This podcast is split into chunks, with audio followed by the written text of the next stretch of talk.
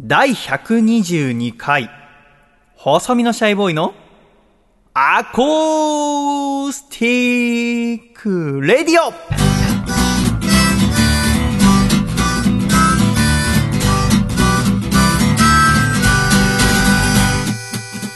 シャイ皆様ご無沙汰しております。細身のシャイボーイ佐藤孝義です。第122回、細身のシャイボーイのアコースティックラジオ。この番組は、東京都世田谷区三軒茶屋にあります私の自宅からお送りしてまいります。この番組のアシスタントはこの方です。どうも、アシスタントの楓です。よろしくお願いします。よかえりさんどうぞよろしくお願いいたしろます。しくお願いします。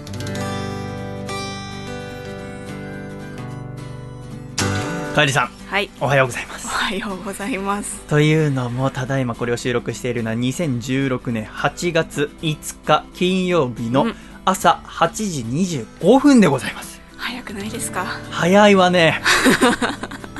アコラジ史上一番早い収録時そう間ですね。なっておりますが、まあ聞いてる方はね、うんうんいつも通り好きな時間に聞けるのがポッドキャストのいいところでございますが、うんというのも、はい。これを収録している8月5日金曜日、私が夜、うんうん。アンアミンというバンドのはい。ワンマンライブの司会のお仕事をちょっと依頼されておりましてで金曜日はラジオとかぶってるのはどうしようかなと思って行って一応うん笠倉と楓さんに相談してみたところ、はい。前日の木曜日も難しい、うんうん。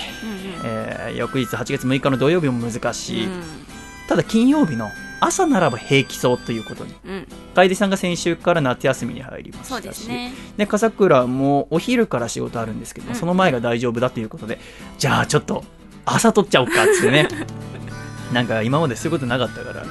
先週、えー収録してる時にみんなでそのこと話しながらちょっとワクワクしてね8時から喋ったらどうなんだろうねうんつってただ私はちょっと怖かったのはね、はい。私はこのスタジオに寝泊まりしてますからうんうん。いいですけど楓さんはおそらく朝6時とかに起きてきたんじゃないですか？いや、もっと早いですよ。あ。私、6時15分に家出ましたからね、今日。あそっか。楓さんは埼玉にお住まいですから。ってことはじゃあ5時5時、半とか。5時過ぎには起きて、はあ準備して。い。でも眠そうな顔しされてますね。眠いです。やっぱ眠いんですか？あのーだからやっぱ頑張って来てくれるから多分笠倉も6時過ぎには起きてきてくれるわけじゃないですか、それなのに、あなた方が来た時にはい。ピンポン押して、私が寝ぼっけまなこで「おはよう」っつってそこから準備したんじゃ怒られると思ったんですよね。申し訳ないと思ったし。うん。で昨晩うんうん。ちょっと私曲作ったりしてましたから、はい。全部準備が終わったのが4時半だったんですね朝のあら。だからもう今日ですよねうんこれ収録している、ってなると機材のセットに1時間かかるとして、うんうんあと寝れるのは約2時間ですよね。ってなったら2時間で起きれる自信がなかったんですよねうんうん。自分が信頼できなくて2時間でピャって起きて ちゃんと準備してあなた方を迎え入れるってなったらもう起きてりゃいいやと思って。ずっと起きてたんですはい。したら眠いわねやっぱり。忘れてた自分が朝弱いの。学生時代も周りの子がテストの時とか、うん。徹夜をして勉強してるのを僕は真似できなかったんだよね、うん。もう自分無理だって分かってたからしっかり睡眠とっていつもいましたけども妹とかは僕の夜通し遊んで翌日学校行ったり、バイト行ったりとかしてましたけど、うん。私はそういうの真似できなかったのよね。で今日ただやっぱ怖いから起きてで楓さん来て楓さんも眠そうな顔で8時ジャストに 来。てくれて、あこれは起きててよかったなと思って。ただ笠倉が来なくてうん。なかなか。でただ笠倉には前日に明日は8時頃来てくださいって言っそうですね。て LINE を送ったんですね、で楓さんにも同じの送りましたけどで今これ収録している8時半になろうとしております。そうですね。笠倉がなんとまだ来ないんですね。おんやとただですよはい。私さっきちょっと楓さんにも相談しましたけども、うんうんさっき送ったその LINE の文面が、明日8時頃お越しくださいって書いたんですね、うん。8時って午前8時か午後8時か分かんないんじゃないかなってうーん。先週その朝撮るっていうワクワクの話してたのをもう忘れちゃってんじゃないかなって思うんだけどまあまあ、可能性はなくは。ないですよねでも覚えてますよね結構ワクワクしましたもんうね、ん。あと、シャイさんはいつも午後の時は19時とかうん。20時みたいに24時間の時間でうん。言っている気がするので、そうですね。やっぱラジオ人として24時制を私は使ってますけど。うんだからこそ午前の時は分かりやすく午前で書くべきだったかな。いやどうなんでしょう。あとは8時頃のうん。ゴロを、ゴロ どこまでゴロなのか。人によってもしかしたら8時台が全部ゴロの場合ありますからね。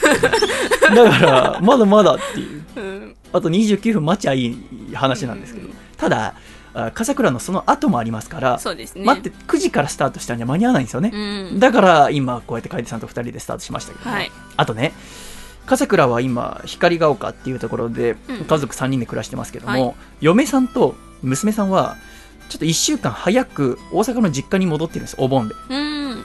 だから笠倉今一人暮らししてるんですよね。なるほど。だから起こしてくれる人がいないんですよ。はあ。ってなるとどっちだと思う？どっちなんでしょうね。で今携帯電話確認しても何の連絡もまだ入ってないのよね。だからちょっと心配なのは事故とかに遭ってないかっていう。うん。まあ確かにそうですよね。うん。だってさすがにさ、えー8時に来る予定だったらはい6時には起きなきゃいけないですよね笠うんうん倉のちゃん。と、うん6時に起きる予定だって人間が。うん。寝坊しても1時間とかじゃないですか。うーん。私寝坊ってしたことないんですよ。ああしなさそだから怖いの、でもいつかするよね絶対。うまあまあまあ。人間寝坊しないでさ、うん。命を終える人っているのかな。してしまう時はありますよ。あるって言うじゃない、うん。だから僕も自分信じられないから今日こうやって徹夜してうんうん。すごく今体調が悪いんだけども。じゃあ寝りゃいいんじゃないかと思ってんだけど。ということではい。ちょっと笠倉に電話してみようとお。思いますけど。はい。出ますかね？じゃあもし仮にはい。うーんとただ寝坊してただけってこれが一番いいですよね、まあ事故とかに合わず、寝坊してたとして、うんうん。電話して電話のコール気づいて全てを察知した時あなただったら電話に出ますか？私は出ますね。かけ直す方が怖くないですか？そういう時って。あーなるほどね。自分からかけ直す方が怖いからそもうその時に出てしまえあもう素直にあそれいい性格で出すね。てましたって。私だったらどうするかな？わかんないのでじゃあちょっとかけてみようと思いますね。いやーどうなるかね出ますかね？わかんない。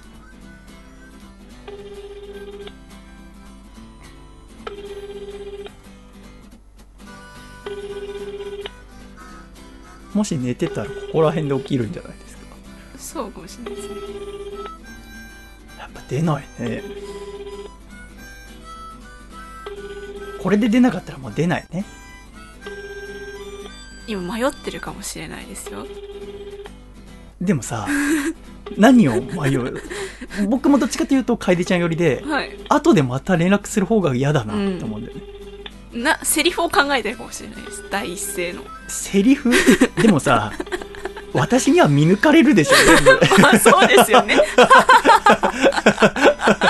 だってもう、うん。彼ともお付き合い長いんだかうんうらさ、ん。なんか先週の時点でちょっと嫌だなと思ったのよ。一回切ろうかじゃあ。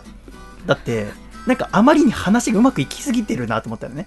ほ私としてはもしあの先方に言ってたのはそのアーミンさん側のね、うはい。あの笠倉とか楓さんの都合が合わなかったら、うんうん。このお話はお断りさせていただきます。ラジオが一番大事ですのでって言ってたのね、うんうん。でそれ笠倉とかに相談したらぜひ出てくださいって、うんで朝だったら全然平気ですしなんか楽しみですねってってワクワうんクしてたんだけども、こうなる。わかんないわね。まあそういうこともありますよね。そういうこともあるよね。だから今一番ちょっともやもやするのは私いつもこれ収録するとき楓さんもそうですけど電源を切るじゃないですか。そうですね。今でもこれ電源切るとた感じ悪くなりますよね。あのですね。笠倉がもし起きた時に。なんか連絡返してきたでも私よくあの他の要は仕事の案件とかから電話も来るので、あー。そうすると途中で途切れちゃうって怖さもありますよね、うんどっちがいいんですか？どっちがいいんでしょう。わかりませんよね。まあ事故がなければねうん。それが一番でございますから、うんうん。はあまあ。じゃあ今日はとりあえず私と楓さんの2人でお送りするということで、2人でお送りするのはおそらく初めてですか？そう最初からはそうなんじゃないですかね。途中で笠倉さんがお仕事でとかは。あそっかそれはあった。ありましたけどね。オープニングからっていうのは初めてだと思いますけれども、楓さんは眠い時いつもどうしますか？眠い時は、まあシャワーしたり顔洗ったり。シャワーか。そうですね。もうなんかうんあったかいお湯浴びて。あったかいお湯浴びると眠くなりませんか？私意外とシャワーすると目が覚めるんですよね。ああなので。まあ湯船ね。湯船とかに使っちゃうと眠くなっちゃうん私シャですけど。ワーでも結構眠くなるし、うんうん。なんか食べると眠くなるから今はもうしばらく何も食べてないんですけどラジオに向かないって分かったのはお腹鳴りますね。あ怖いですねこれは。どちらかというと楓さんもお腹鳴りやすいそうですね。体質けど我々。今日グーグー言いながらやる可能性ありますけどね、うん私は眠い時ーははい。エアギターやるんですよ、へもえう中学生ぐらいの時からそうなんですけど、へえ眠い時はエアギターするとうんうん。起きますね。へえリズムに合わせてヘッドホンとかして、はい。一番僕がエアギターして起きるのはレッドホットチリペッパーズはい。とかはすごくいいんですよね、この間テレビ見てたらはい。今 TBS のドラマで「せいせいするほど愛してる」っていう、タッキーとはい。武井絵美さんがはい主演のドラマがあるんですよね、ありますね。それで途中でタッキーがエアギターするんですよ急に。ありあるらしいですね。あ見たことないですか？まだ。友達からすごいあ話をそうですか。聞きますなんかそれが話題になってるっていうのも聞いて、うんうん。で見てみたんですよね、はい。したら僕の知ってるエアギターとは違かったんですよね。へえかっこよすぎる なんか高級マンションに住んでるんですけど、うんうん。滝沢さんが副社長で、うん。ティファニーの。なんか急に机の上にスーって乗ってスライディングしたりとか。あとはギターこうやって弾きながら、はい。まあ、エアーですけど、うんうん。高そうなゴミ箱の蓋を順々に開けてったりするんです。あと換気扇をポチって押してウーンってやったりとか。音楽はかけてるんですよ、はいはい。部屋のなんかすごく高そうなスピーカー。うんうんでそれで鬱憤を晴らすっやってるんですけどなんか僕の知ってるエアギターとは違う。僕の知ってるエアギターはヘッドホンして結構もう黙々と弾き続けるっていうのがそうだったんだけどかっこいい人はエアギターもやり方違うんだうん。だこの間愛知ではい。ドミノマスクっていう映画のイベントがあった時に、はい。そこに来てくださったお客様、うんうん学生の男の子だったんだけどだから21歳か2歳ぐらいの子うんうん。が今エアギターの日本代表になるためのかなりいいとこまで行ってるって審査の準決勝か決勝ぐらいまで今行ってて。なんか色紙にはい。応援の言葉書いてくださいって言われたんだけど、へえでもおそらく私もそういう大会見たことないんだけども、うんおそらくこれも私の知ってるエアギターとは違うんだろうなと。思ってでなんて書こうかなって思ってうんうん。決まらなくて「世界を鳴らせ」って書いたのね。なんかちょっとかっこいいっぽいですよぽいねですね。ただ意味全然わかんないですわねかんない。で書いてあってやべえかなと思ったらその男の子すごい感動してて「鳴らしてきます!」って。言ってあ。あああよかったでよかった。プラスに働いてよかった頑張ってほしいなと思いましたけどねその「せいせいするほど愛してるは」私見たのは、TVer ってアプリで見たんですよ、うん。知ってますか？TVer ありますね。民放のそうです。民放公式テレビポータルっていうはい。アプリなんですけど、ありますね。これ何かっていうと民放のテレビ局が、うんうん。あー1週間限定とか期間は決めてあるんですけども、それでいろんな番組を公開してるんですね無料で、うんでそれでドラマとかは TBS は1週間無料で見れる。うん。うんそれで見たんですけどうんこういうことやってんだなと思って。うん。すごく便利。いろんな番組 BS 番組とかもそれで見れて。そうですよね。それで初めて見たんだけどあのー「人ロマン」っていう温泉番組を見たんですよたまたま。で私今まで温泉番組とかっておじさんが見るもんだと思ってうて、ん。要は本当にシンプルな温泉番組。今公開してるのは岩手はい。の回なんだけど、温泉に行って、うん。女性が入っうんうん。て一人でね、でそれをおナレーションのまた別の人がアナウンサーの方がナレーションする。その番組がさすごく面白かったんだようねシンプルででまたあの要はお湯に静かに入るわけじゃないですか、うんうん。そのモデルさんっていうか女優さんの卵みたいな、はい。ああいうのに出てくる人ってみんなお姉さんだと思ってたんだけど、うんうん。もう年下ね。はあ。20代半ばぐらい。でも落ち着いてる。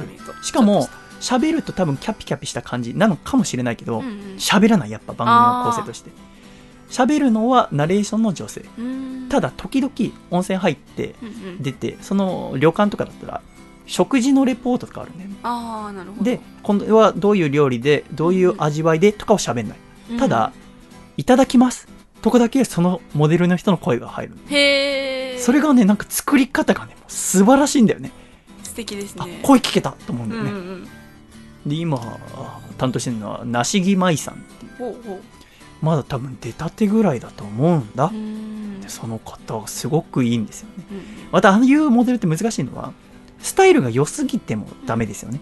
あ要ー胸が大きすぎたりしてもそこに注目しちゃうじゃないですか。ですね。でも主役はやっぱ温泉だから、うんうん。っていう中で梨木舞さんのなんか温泉に集中させてくれる綺麗さ。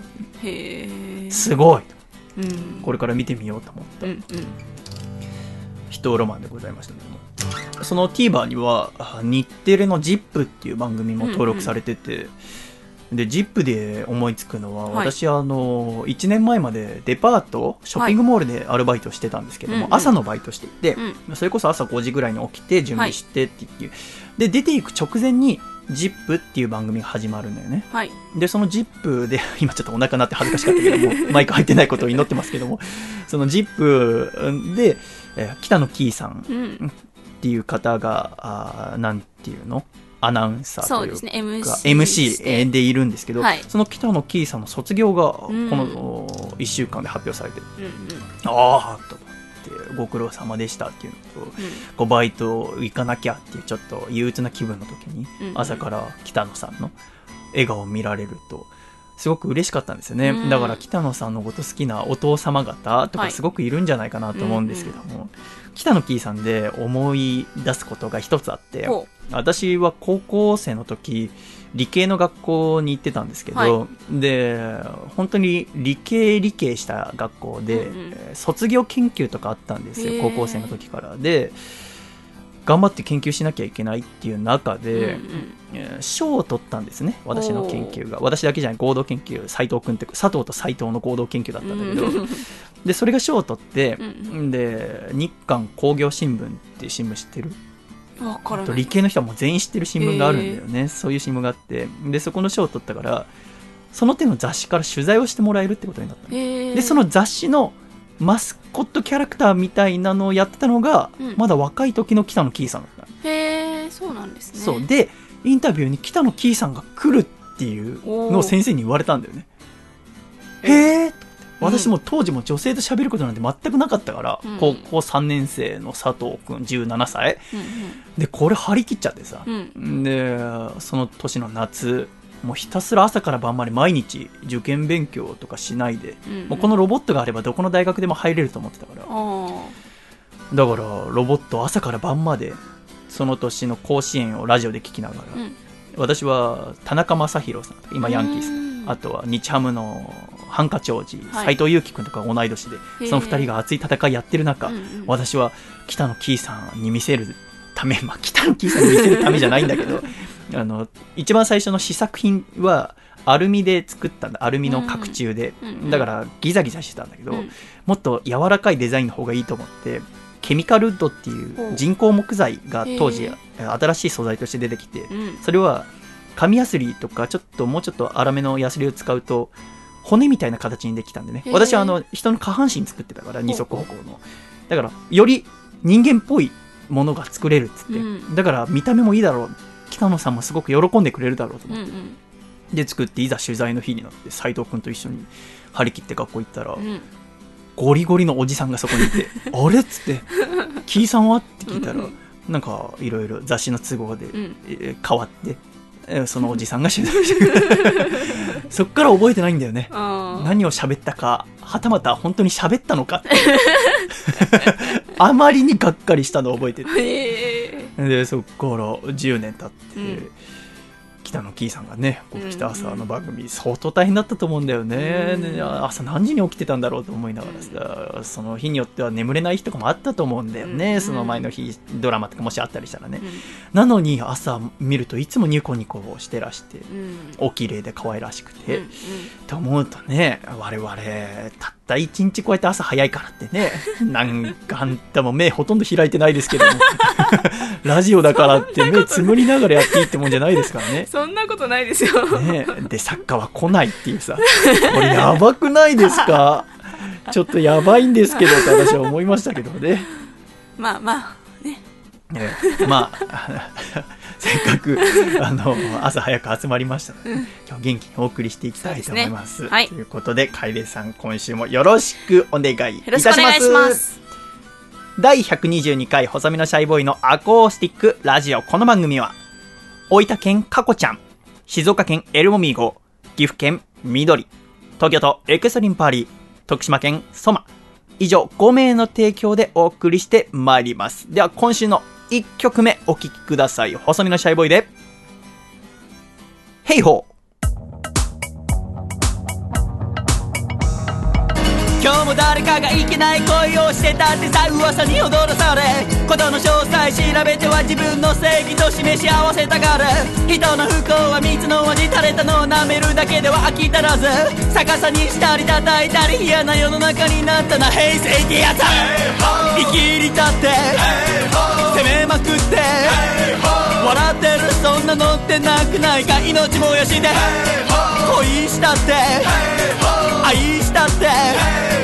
笑われるそんな時代に生きてんだ。嫌なもんだよ。ないい年をして夢見たもんで。平野で始めたこの生活も。人のためになっているかと聞かれれば耳が痛いってもんで。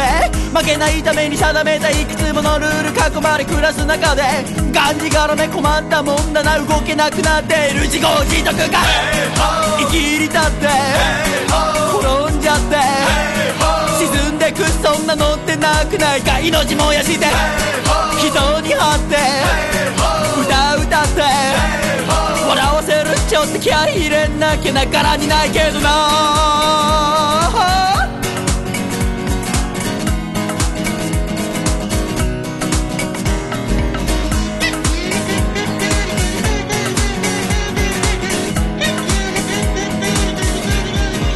命燃やして張ってぶつかり合って歩んでくそんなのってよくないか希望並べて甘いなってキモいなって笑われる無視されるよりかましだわ。かかってこいや！生きり立って攻めまくって沈んでくそんなのってなくないか命燃やして人に会って歌歌って笑わせるちょっと気合い入れなきゃなからにないけどな。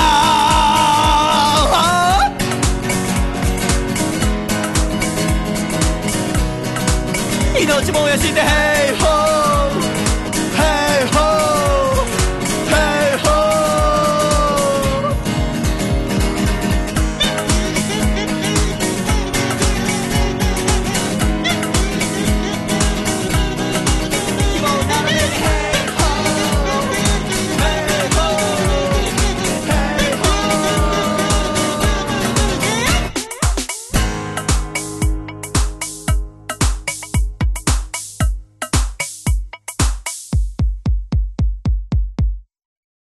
ありがとうございました。細身のシャイボーイで、ヘイホーでした。では、ジングルをお聴きください。愛知県、ラジオネーム、内藤隼人さんからいただいた、細身のシャイボーイがお父さんと仲直りする方法。お父さん。へえ、甲子園のプレーボールのサイレンって、お父さんの生声だったんだね。道理で安心すると思ったよ。せーの。細身のシャイボーイのアコースティック。レディオ。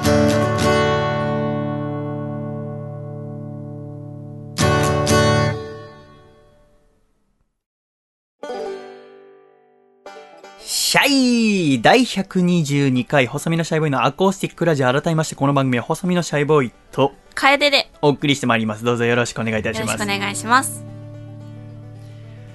さて、楓氏、はい。いよいよオリンピックがうんうん。始まりましたね、ござんすが。そうですね。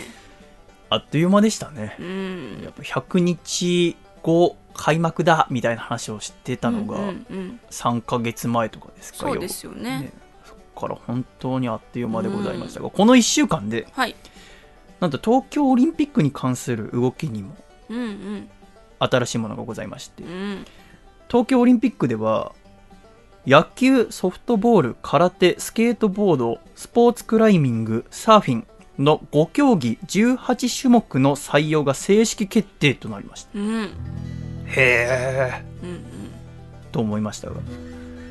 楓さんはこの中で特はい。になんか注目しているもの、見てみたいなと思うものございますか？空手なんかはオリンピック競技じゃなかったんだって思うぐらいですけどね。ああそっか。うん。楓さんは大学の部活でテコンドーやってますそうですね。テコンドーははい。昔競技だったことある？あテコンドー今も競技ですよ。今もなんだ、はい。勘違いしてました。今も競技ですよ。そうなんだ。オリンピック競技なんだ。そうなんですよ。じゃあ日本代表もいるってこと？そうですね。いるんじゃないですか？曖昧 あでもな？んかちょっと前にうん。日本代表の方うん。がこう結構世界大会かなんかでいい線いったみたいなのでちょっと話題になったりはしましたね。あのーすごく熱心に楓さんはテコンドー競技やってますけど、はい。そんなにプロとかはい。あいやオリンピックでいうかプロじゃねえのか。ああまあそうですね。あでもテコンドーって3つぐらい流派みたいなのがあるんですよ。へえ私がやっているのは日本テコンドー協会っていう JTA っていう団体でそこは結構アマチュア選手で大学生とかが多い。はえ流派そこは本当になんですかね全日本大会が一番大きい大会っていう感じなんですけども。オリンピック競技になっているのはもっと海外の選手がたくさんいる団体なんですね。まあそうでそうなんですよ。私はこの中だとやっぱり野球が好きですうので、ん。へえと思ったんですけうんども、うん。野球まあこれから始まるリオでははい。競技ではないんですけども、うん。今野球で一番盛り上がってるニュースって何か知ってますか？楓さんは野球は全然興味ないんだもんね。でもでもなんかニュース見ててふわって入ってきたりしないかな？とでも私一応ゼミで今野球を調べているんですよ。経済学部だそうからなんですよ。あえー、あー。なん日本のプロ野球があるじゃないですか。はいでプロ野球で活躍してる選手の中うんうん。で、FA 権フリーエージェント権とか取得した人とかがメジャーリーグに行くことがたまにあるんですよ。はい。でメジャーに行った選手の中で、うん。日本人で一番有名な選手って誰だと思いますか？イチああーそうそうそうイチロー。おやっぱイチローは知ってるんだね。ーもちろんですよ。あやっぱそうなんだ、うんうん。そのイチロー選手がはい今偉大な記録に王手がかかってるんですよね。これは聞いたことないですか？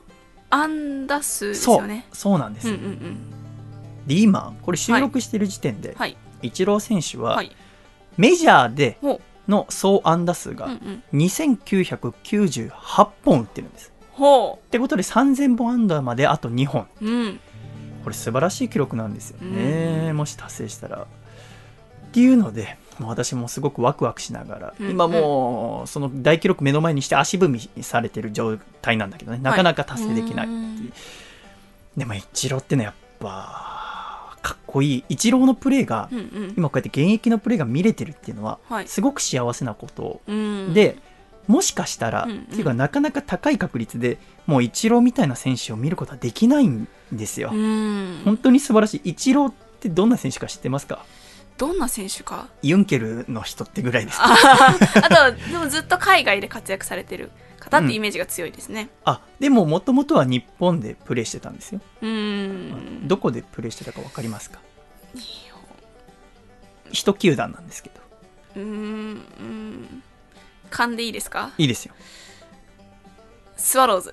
ああもう外れな。んですあのいいでいいんですけどなんでスワローズだったんですか？なんとなくこうテレビで見たりして青っぽいユニフォーム着てたってこと色合いのイメージですね。そっかそっか。オリックスっていうところでプレーしてたんですイチローは日本にいる時は通算7回首位打者になっていて。で7年連続でゴールデングラブ賞。守備がすごくうまい方に贈られる賞を取ってるんですけども、そんなイチローが2001年にメジャーリーグに挑戦するんですよ。うん。もう日本のトッププレイヤーということで、うんうん。メジャーのシアトルマリナーズっていうチームに行くんですね。ただ、イチローはあっちではそんなに最初期待されてなかったんですよ。まあ、2割5分から2割8分ぐらい打ってくれればいいかなぐらい。で、しかもあっち行ってから、シーズンが始まる前のキャンプとかで、はい。あんまりいい結果を出せなかったんですよね。へえちょっとまあ、気負いとかもあったんでしょうけど、さすがのイチローでもね。うん。っていうイチローがシーズン始まったらもうものすごく打つんですよ。で、結局その一番最初の1年目、ルーキーの年にう、ん。アメリカンリーグの新人王、MVP、うんうん。首位打者、盗塁王、シルバースラッガー賞、ゴールデングラブ賞っていう、これを全部同時に受賞するんですよ。これ全部取ったのは未だにイチローだけなんですよね。へえそうなんですね。で、もうメジャーがおったまげるわけですよ。うん。なんだこのイチローって選手はすげえじゃねえかってなったわけでございますけれども。そんなイチローが今、メジャーでの3000万安打に挑戦している。うんうん。こういう野球選手の、まあ、野球選手に限らず、偉大なスポーツ選手には、ファンとの交流の話がいろいろあるんですけど、うんうん。イチローにももちろんたくさんあって、うん。その中で特に好きなのが、はい1メーターに関する話が私大好きで、ほ1メーターって、うはい。もしかしたらニュースとかで見たことあるかもしれませんけど、うんイチローがヒットを打つと、はい。メーターが1個増えるんですうよ。ん。それ手作りのボードでうんうん。作られていて、うん。だからシーズン最多あ安打2004年ですかになりましたけど、うんうん。そういう時は日本のニュースにもその1メーターがはい。映ったりする、その1メーターを作った人はエイミー・フランツさんっていう女性ほなんですよね、ううんうん。でこのエイミー・フランツさんは要はニュースとかにも映るっていうことで日本でもすごく有名な方なんだけどもうん。もともと1996年からシアトルマリナーズの本拠地のセーフコフィールドっていうところのシーズンシートを買ってたんですよ。へえで、シーズンシートっていうのは、要は年間契約なんですよね。うんうん。いや、例えば私が巨人ファンですから、はい。東京ドームのシーズンシートを買ったら、うんその1年間、東京ドームで行われる巨人戦はい。の、ここのシートは毎回私のもんですよっていううん。のが年間契約。うんうん。まあそこ、毎回自分が行かなきゃいけないわけじゃなくて、うん。例えば、一日楓ちゃん譲ってあげるよって言ったら、楓ちゃんがそこに座ってもいいんですけども、ここのシートは私が契約してますっていうのがシーズンシートなんですけども、このエイミー・フランツさんは家族でマリナーズが大好きで、うんうん。年間シート家族分毎年取ってたんです、1996年から。うんで、ペットショップで働かれてるんだけども、うんうん。ペットショップで年間だから、あーシーズンシートの60万円とかは全部そのエイミーさんがバイト、パートをしてほ働いたお金で家族分のシートをみんなう払ってた。そんくらい大好きなマリナーズファンのエイミーさんが撮ってたのは、ライトスタンドの外野席にそのシーズンシートがあったの。うん。で、楓ちゃんはあんまり野球わかんないから、ちょっとイメージしにくいかもしれないけど、うん。例えば東京ドームではい。巨人対ヤクルトがあった場合、うんうん。外野には応援団がそれぞれのチーム座りますけども、巨人の応援団ははい。ライトスタンドに座るんです。ほ本拠地のチームの応援団が基本ライト。ううん。スワローズの応援団はレフトに座るんです。うんうん。逆にじゃあ神宮球場スワローズの本拠地でスワローズ対ジャイアンツがあった場合は、うんうん。ライトスタンドに座るのは？スワローズそう。でレフトに巨人の応援団が座るんです。っていうのが基本なんですけども、うん。だからエイミーさんはマリナーズの本拠地でライトスタンドにシーズンシートを持ってた。そこに急に2001年に日本人のイチローっていうよくわかんないうん。体格もメジャーリーガーに比べちゃひょろっとしてるし、うんなんかさキャンプであんま打たないし、うんでもなんか日本では有名らしいっていうよくわかんない男が来るわけですよね。うんうんだから、エイミーさんが座ってて、イチローはライトの守備をする人だから、ほずっと守りの時、だから試合のやってる大体野球って3時間とかだけど、うんの半分目の前にイチローがいるんですよ。ううんうん守備が半分だからね、約時間としたら。何この人？で、エイミーさんは毎日球場に通うの。その本拠地でやるときは。だから、1年の、まあ、4分の1とかかな、本拠地でゲームするって言ったら、イチローと会うわけ。うん確かにそうですねで、最初は期待してなかったのに、うんうんイチローがそうやってたくさんの賞を取ったりとか、うんするうちに、イチローっていう人の仕事に対する姿勢に、エイミーさんは尊敬し始めるんだよね。毎回最初、誰よりも早く球場に来て、うん自分の仕事をきっちりするっていう。うんエイヤーの博打じゃない。うんうん打つ時に打つ。うん。塁に出たら走るときに走る。うん。守備をするときは誰よりもたくさんうんいいプレーをするって。このうん。イチローっていう人は本当にすごい人だなって思い始める。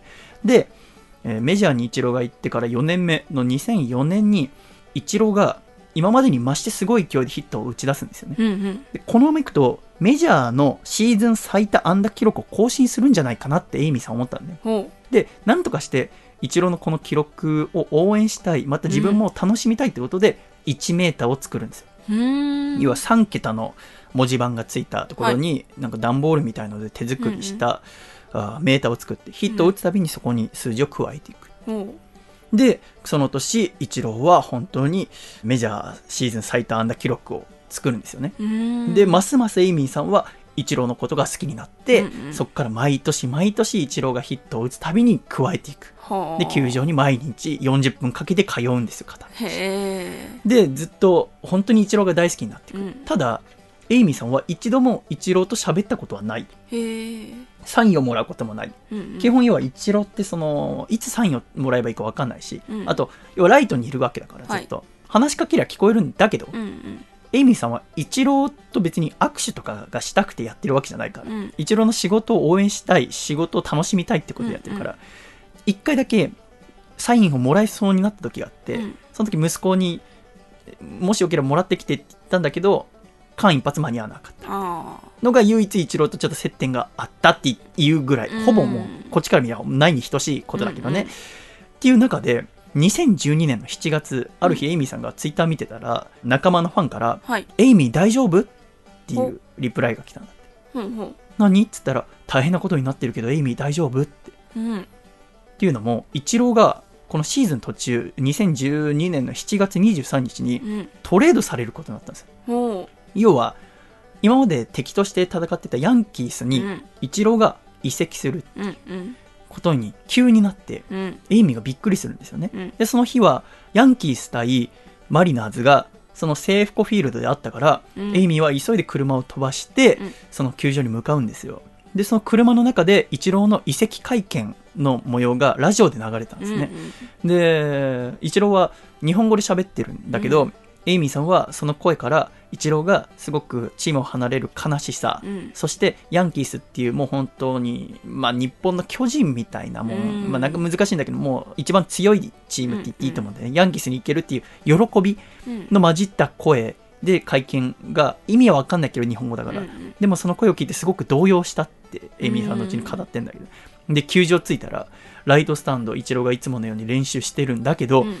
マリナーズのユニフォームじゃなくてもうヤンキースのユニフォームを着て練習してるの。はあ。今まで大好きでうん。もうこの10年間応援し続けてきたイチローがうん。今敵になっちゃってる。うん。もともとエイミーさんはイチローファンでマリナーズが好きになったんじゃないから、うん。マリナーズが好きでそこにイチローが来たわけだから。うん。でもそのうちもうイチローのヒット数をカウントしていくのが生きがいになってったんだよね、うんうん。そんなのにいきなりこの日にシーズンオフとかだったら、うん。シーズンが終わった後で次のシーズンからですよとかだったらまだ分からんでないけど、うんうんこの日急にイチローが敵人のチームに行ってしまったってことでうん。すごく動揺するんだよ。ねうん。でどうすればいいの？どうすればいいの？と思ってたら練習途中にトコトコトコってイチローがライトの観客席の下のとこまで来てほ長年にわたって応援してくれたことを感謝しますってうグラウンドからその客席にいるエイミーに言うんだよね。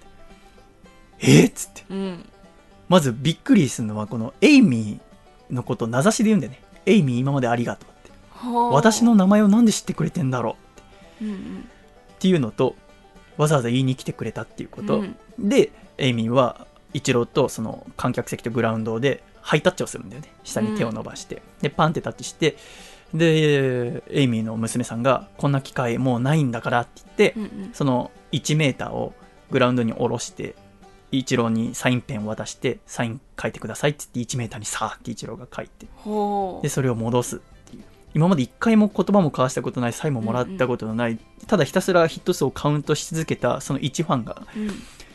イチローが移籍するっていう時に、イチローはもうやっぱこんだけ応援してくれる一番のファンだったから、うん。イチローはねあのずっといい結果を出してたわけじゃなくて途中で、うん、200本安打が途切れたこともあったし、うん。イチローのせいでチームが負けたって言ってバッシングされた時もあったんだよへねー。そのバッシングされてる時もエイミーさんはずっとヒット数をカウントしてるわけうん。だから周りの要は熱心なファンから見れば、うん。なんでイチローを試合に出してんだよみたいな人からすればエイミーのやってることはなんかこうイラつくじゃない。うん。だから心ないこともいろいろ言われたらしいのよね、うん。だけどエイミーはイチローのことを信じ続けて数え続けた、うん。その一番のファンに対してこの移籍してしまうっていう別れの時にイチローから声をかけたんだよね。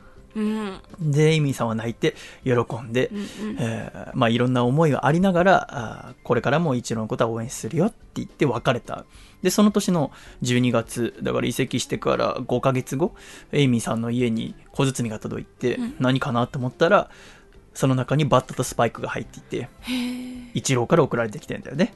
あなたのユニークでまっすぐな応援はいつも私の励みになってました。ありがとうイチローっていう書いてあるんだよね。ほすごいよね。うすごいですスねーパースターのやることはやっぱりすごいですよね、うんで、その後数年後、イチローは日米通算、日本とアメリカで合わせて4000本安打っていうのを達成する。うん。要は、ヤンキースは本拠地がニューヨークなんだけど、そのニューヨークのとこまでエイミーさんはあ行って4000本安打のところにこうまた今度4桁の1メーター作ってほ達成する瞬間、ヤンキースのライトスタンドの応援席で周りのファン、だからマリナーズファンなのにヤンキースファンうのところにうんうんで、でも周りはもうそのイチローのことを大好きなファン、エイミーっていうのがいるっていうのは知ってるから、周りも巻き込んで、一緒に応援しようよっつってうんやるぐらいの影響力のある人がいるんだよね。うんで、まあ、またその4000本達成した時も、イチローはその達成した時につけてたリストバンドをエイミーに送ったりするんだけど。で、大リーグのお開幕戦が日本でやった時はエイミーさん日本来て、うん。で、東京ドームだったんだけど、えうんうん。エイミーさんのことはもう日本のファン、イチローファンは全員知ってるから、あのエイミーさんのところに列ができてるんで、サインにへえ そんくらいのすごいファンなんですよね。うんやっぱすごい選手には熱心なファン、素晴らしいファンがついてるっていうのは、いろんなスポーツにも、もちろんスポーツ以外のことにも言えることだと思って、うん。私はイチローにまつわる話の中では、このエイミーさんのことが好きだし、多分この今大記録、アメリカメジャーでの3000本安打を目の前にして、エイミーさんはどういう気持ちで見てんだろうなっていうのも、うん。毎回試合を見るたびに思うんですよね。っていうのが、ここ一番、オリンピックのこととかを見ながら、うん思ったことでありました。うん。で、ちょっと話外れますけど、野球に関して言うと、私は野球が好きだけど、やったことないんですよね。少年野球とか、やらずに来たんですよね。これなんでやらずに来たかって、バッテリーって小説知ってますか？あのね。浅野敦子さんっていう小説家の方が書かれた、あー小説がうん。1996年から2005年の10年間で、えー文庫本全6巻出てるんですよ。うんで、このバッテリーっていう野球の小説が僕大好きで、うん主人公は原田匠っていう、もう天才ピッチャー。うん物語が始まるときは中学1年生なのね。うんもうリトルリーグですごい才能を発揮してる、この原田匠が、ある日、えーお母さんの田舎に引っ越すんですよね。うん中学入学と同時に。で、そこで、長倉剛っていうキャッチャーと出会ってバッテリーを組むっていう。うんこのバッテリーっていう小説は読んだことはない？ありますありますか？ドラマ化もされましたよそうなんですよ。うんバッテリー読んだ時、女性どう思います？うちの母親とかはい妹も大好きなんでうすよ。んうんうちの妹とか母親は楽しんで読んでるんですね。うん私は読むとすごく暗い気持ちになるんですよね。ほあの男の子が抱えるうん思春期のモヤモヤが凝縮されてるのが僕バッテリーだと思うんですよ。男同士とかうん。夢とかうん。現実とかうん実力とかうん。それに思春期が絡んで絡んでうん中でちょっといじめ的なのがあったりとかしごきがあったりとかうまくいかない怪我ライバルとの出会いとかそういうのが僕だから最初読んだのは小学生の時かな、に読んでこんなの抱えきれねえよと思って僕うん。野球やらなかった、僕野球はもう見るだけでいいやっつってまたこの原田匠っていう主人公が本当にもう素晴らしい才能を持ったピッチャーなんだけど、中学1年生としてこう田舎高校入ってきたらもう先輩はもうごぼう抜きにしてるわけその時間に、そしたらもうひがみとかもちろんあるじゃない先輩がうん3年生の人が。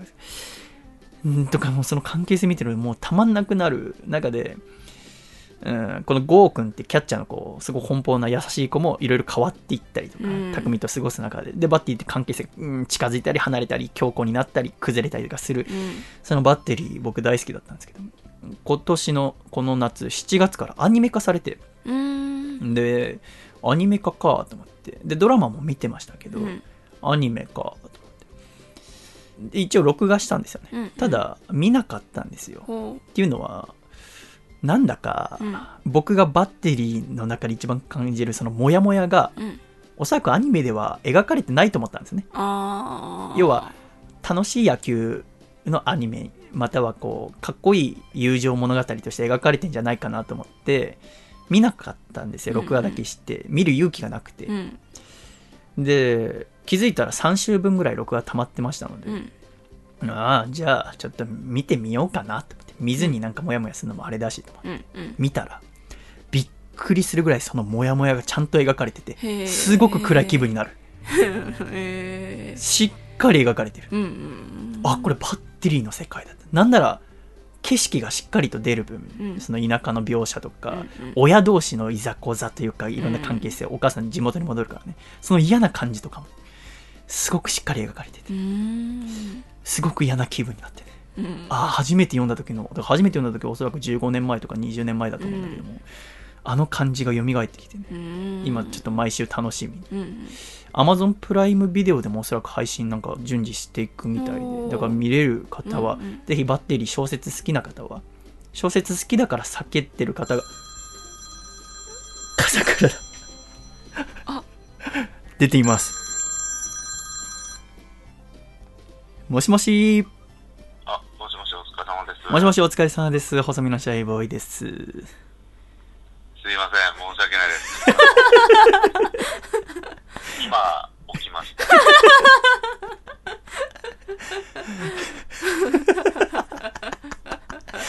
あのはい。あのーあれですよあのさっき私一回電話したじゃないですかはい。あれでも起きなかったんですか？全然起きなかったです。あ、やっぱりあの、嫁さんが今、お盆で先帰ってるから。ああ、そうですね。一人で、ね、あの、寝てます。すいません。あの、起きた時どう思いました？いや、もう、この声の通り、ちょっと、すごいテンション下がって。いや、僕ちょっとその声にはちょっと腹立ってるんですけど、いやいやいやその声やめてもらえますすか。あの、お起きたてなんで、ちょっとあの、ええ声全然。ごめんなさい、すいません。僕と楓さんはなんか事故にあったんじゃないかと思って。来る途中でねそうそうだってあの、先週さ、その、一番最初、朝にやるって言ったら、君すごい楽しそうにしてたじゃんか。そう、朝っすかみたいな。早朝アコラジですね、みたいな言った記憶があります。ありますよね。あーあったね。早朝アコラジですよ。あって、ね、だから僕がちょっと今危惧してたのはね、さっき。はい君に昨日の時点で連絡した時に、明日8時頃お越しくださいって言ったんですよ。はいだから朝っていうのを忘れてて、20時の方に捉えてるのかなと思ったんですよね。ああ、はい。じゃなかったってことで。あの、そうですね。あの、目覚ましとかは？あの、3個ぐらい設定してたんですけど、それじゃあ止めてるってこと？あの、多分そうです。無意識に。すごい。もうよっぽど起きたくなかったんだね。起きたくないか行きたくないかだよね。やらかしましたね。あーでもまあちょっと安心しましたね。うんうん事故じゃなかった分ね。すいません、ご心配かけて。うん。またあの、これすごいのが、来週笠倉は盆で、あの、大阪帰ってるんで、番組は来ないっていうね。あまあ、うん。まあ、楽しんできてください。今週はあの、楓さんと二人でやりますので。本当申し訳ないです。じゃあ、あの、また2週間後。いやーすいません。いや、全然大丈夫です。すいません。はい。はーい。はーい。はーい。はい。はーい。はーい。はい。ということでね。はい。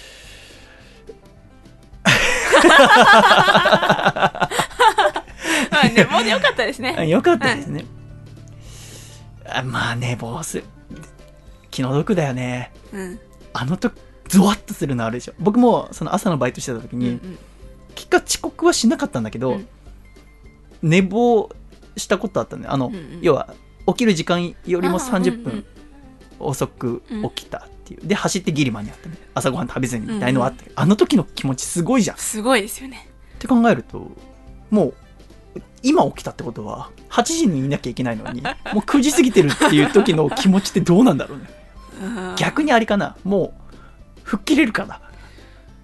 もう、うんもう、うんあがきようがないじゃん7、これが7時半とかだったら、うんうん急げば8時半とかに着くかも、みたいどうですかねえ例えばあー例えばですけど学校の授業とかだったらもうそれは自分の責任じゃないですか。だからあああもうああもう寝過ごしたあーってなれますけどな。んか人を待たせてるとか、あ、あそこ、これ一応仕事だからね。そうそうそう。ってなるとやっぱり結構なやばいやってしまったっていうのはあるいや、あとね、気の毒なのは、まず今ここでのハラハラがあったじゃない、うん。あとは、彼の場合、いや、これが配信になる日曜日の確認するまで、なんかや、言われてんじゃないかみたいな。そうそうそうそうそう。確認のしようがないですからねだからこれ終わってう、ん僕の方からじゃなくて、楓さんの方からうん、覚悟しといてくださいね、みたいな。なんかね、なんかちょっと、あーって入れてそう、ハラハラが2日間。かわいそうだからそれやめましょうね。っていうのはあるんですよね。うん私今何の話してました？うんえっと、バッテリー、バッテリーアニメ。アニメ、すごく出来がいい。アマゾンでもアマゾンでも配信してるから見たらどうですか、うん。あ、で、私はテレビを録画したのを見てたんですけど、コマーシャル見てたあら、なんか、この夏、うお台場でイベントが行われていますみたいな。ほ7月16日から9月30日まで、うアクアシティお台場で、あなたの名前を呼ぶ原田匠等身大フィギュアが置かれてますので、ぜひお越しくださいって書いてあって、全然会いたくないと思って、あいつとは。めちゃめちゃ嫌なやつだから、傲慢だから。まあ変わっていくけどね。で、見たら、なんか、たくなんか、ブルペンっていうかベンチみたいのがあるんだって。うん。要はその、グラウンドを模した、あ等身大のフィギュアが座ってんだって、ベンチに、うんうん匠が。うん。で、そこの横に、自分が座るんだけど、うん。座る前に、ディスプレイ入力する機械が置いてあって、ほそこに僕だったら例えば佐藤孝義って打つじゃない。うん。したら、打った後に、匠の人形の横に座るんだって、僕が。うんうん。したら、匠が、僕にうんニックネームで呼びかけてくれるんだって。だかへーら僕は佐藤孝義って打つでしょ。うんうんで、座ったら、おい、シャイ、元気？とか言って。なんでお前知ってんの？って。なんでお前俺で細身のシャイボーやってんの？知ってんのっていうのがあるらしいんだよ。へえちょっと気になるけど。ちょっと気になりますね全然会いたくない、あいつ。なんなら、ゴーちゃんと会いたいけど、長倉ゴーくんはすごく優しいことだけど。っていうのがちょっと野球に関することでございましたうね。んええちょっと、ええ話がクライマックスに行くところで電話が来たんでね。ええ一度じゃあ曲聴いてもらって、気を変えようと思います。では、一曲お聴きください。細身のシャイボーイで。トゥイントゥインラ。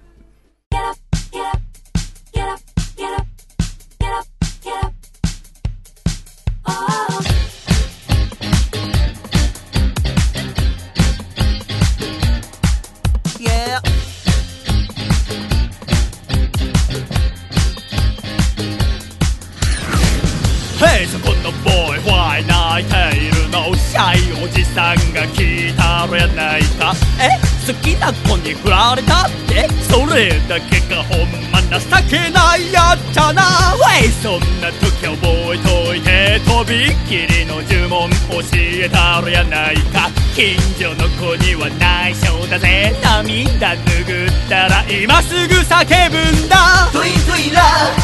Twin Twin Love. ざっと覚えたらかっ飛ばせ Twin Twin Love. Twin Twin Love. パッと打ったらグッドだぜ洗い場こんな簡単鍛えろ緊張感。触ってみたら熱いな天津飯。女の子ににはサブリな親近感。寄っておいでよ未来の便秘派も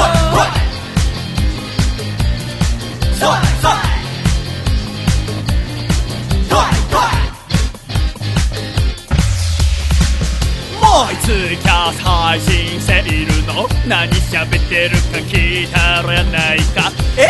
パンケーキ食べただけ？呆れたわ。ほんまつまんないやつじゃな。おい！そんな時覚えといて。とびっきりの魔法教えたらやないか。おかみさんには内緒だぜ。牛乳飲んだら今すぐ叫ぶんだ。トゥイトゥイラトゥイトゥイラ自己紹介パートなんてすっ飛ばせトゥイントゥインラートゥイントゥインラーお目ざとして持ってったらバッドだぜラザニハなんてこったい5歳でご意見番笑っていたらお題が8000万。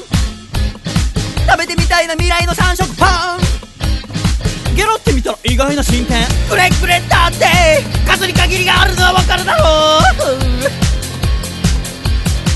つれつれだって本当は変化求めているんだろう。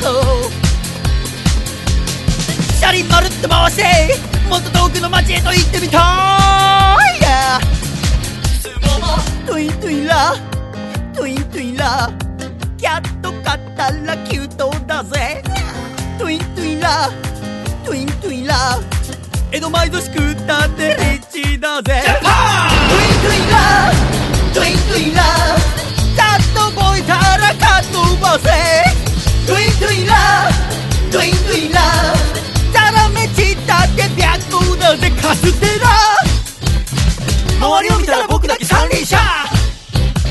浴衣姿がエロいなお姉さん。3時だったらみんなでジンギスカン。焦らず行こう笑って飛んでんしょエ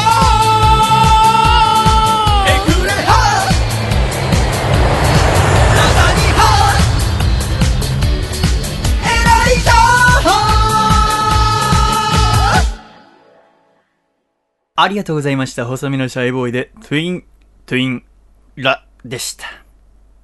では一度ここで、コマーシャルお聞きください。夏だバサラだプロレスだプロレスリングバサラ直近の興行予定をアナウンスさせていただきます。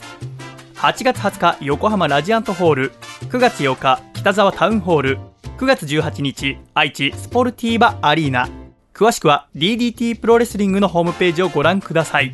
ではトラさん。夏もいつものやっちゃって。バサってバサってバサりまくれバサラ。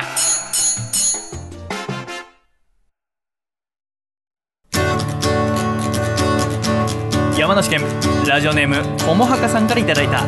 細身のシャイボーイがお父さんと仲直りするホウホウお父さんオリンピックテレビの前で一人で応援しているのに顔にペイントしているなんてレベル高いね。せーの。細身のシャイボーイのアコースティック。レディオ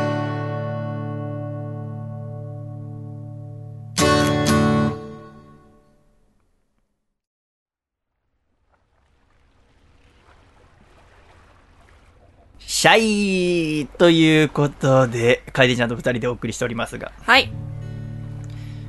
リオ、リオ。4年前、ロンドンオリンピックうん。の時、楓さんは高校生？そうですね。今今年で21の年なので17 7。高校高2年生。2年生ですね。はあ、高2の時は何してました？高校2年生の時は文化祭実行委員をやっていて学校で。なんかまあそのバンドのうん。企画とかをやってみたりあとバスケ部のマネージャーになってみたり。それはいろいろ2年生の時になった1年生の終わりでしたっけね。でも途中からだったんですよね。なんかいろんなことやってそれ、ジョバスのマネージャー？練習は男女合同なんですよね。は監督がいて。なんですまあ試合は女子についてましたね。あ。あ、じゃあ男子の方は男子のマネージャーがいて。はいないんです。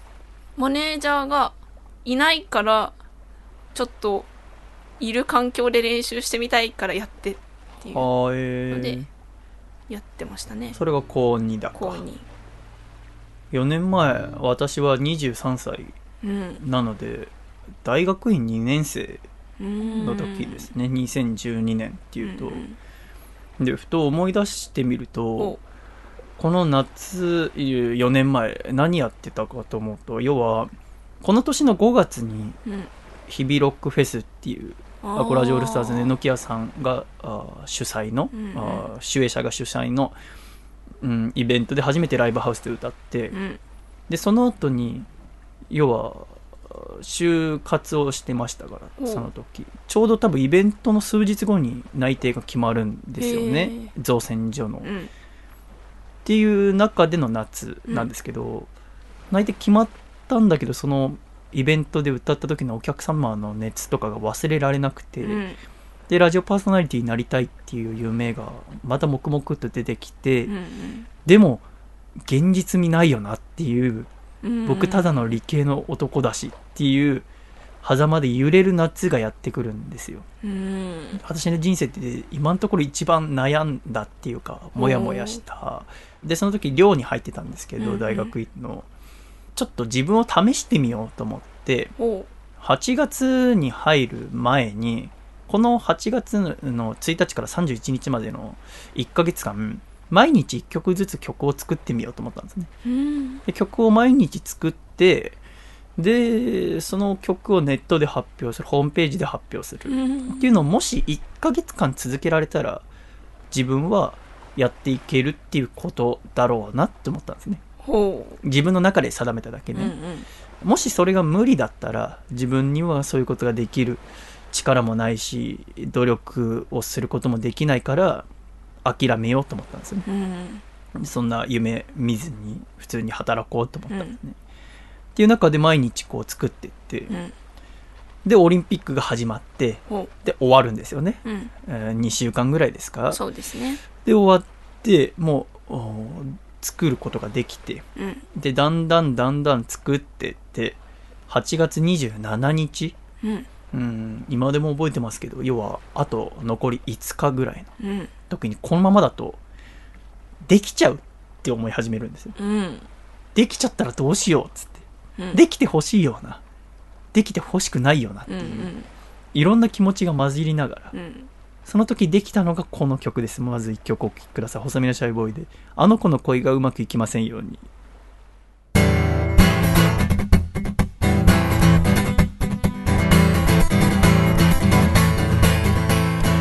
僕は本当に嫌なやつだな。ヘドが出るほど心の中いつも真っ黒黒でたまんないやいや。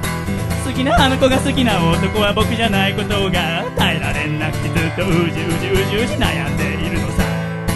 僕の何がいけないのを問いただしてみたいけれどあまりにも心当たりが多すぎてなんだか怖いや。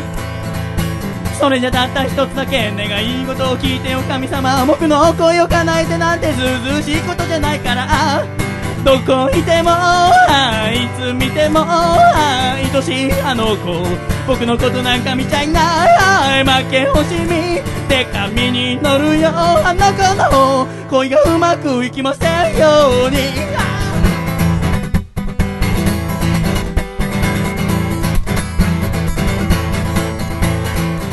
僕の何がいけないのを問いた話してみたいけれどあまりにも心当たりが多すぎてなんだか辛いや。それじゃたった一つだけ願い事を聞いてよ神様。僕の恋を叶えてなんてずうずうしいことじゃないから。どこいてもあいつ見ても愛しいあの子僕のことなんか見ちゃいない。負け惜しみで紙に乗るよあの子の恋がうまくいきませんように。ああああ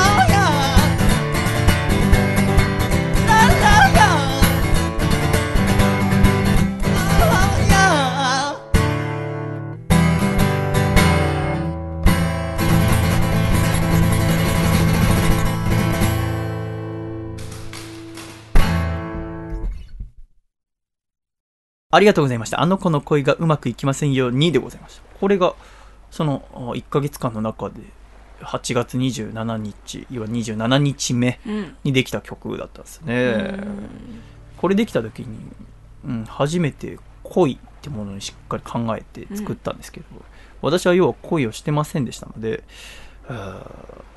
心の中でもう恋の曲は作れないもしくは完全にフィクションのものしか作れないんだろうなと思ってた中で、うんあ恋ができないっていうことに関して後ろ向きなことでも歌っていいんだなって気づけたのがこの夏の終わり、うん。でこれができて無事1ヶ月間その後もなんとかできたんですよね、うんで決断してそのまま続けることになるんですけども。うん。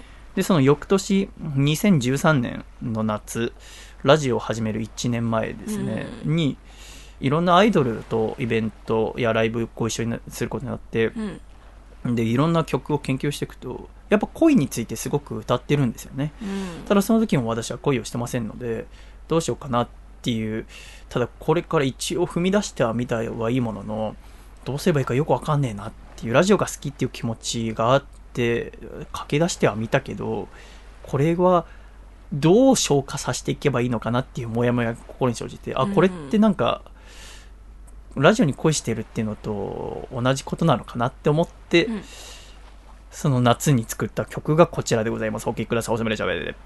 それが恋だなんて知らずに。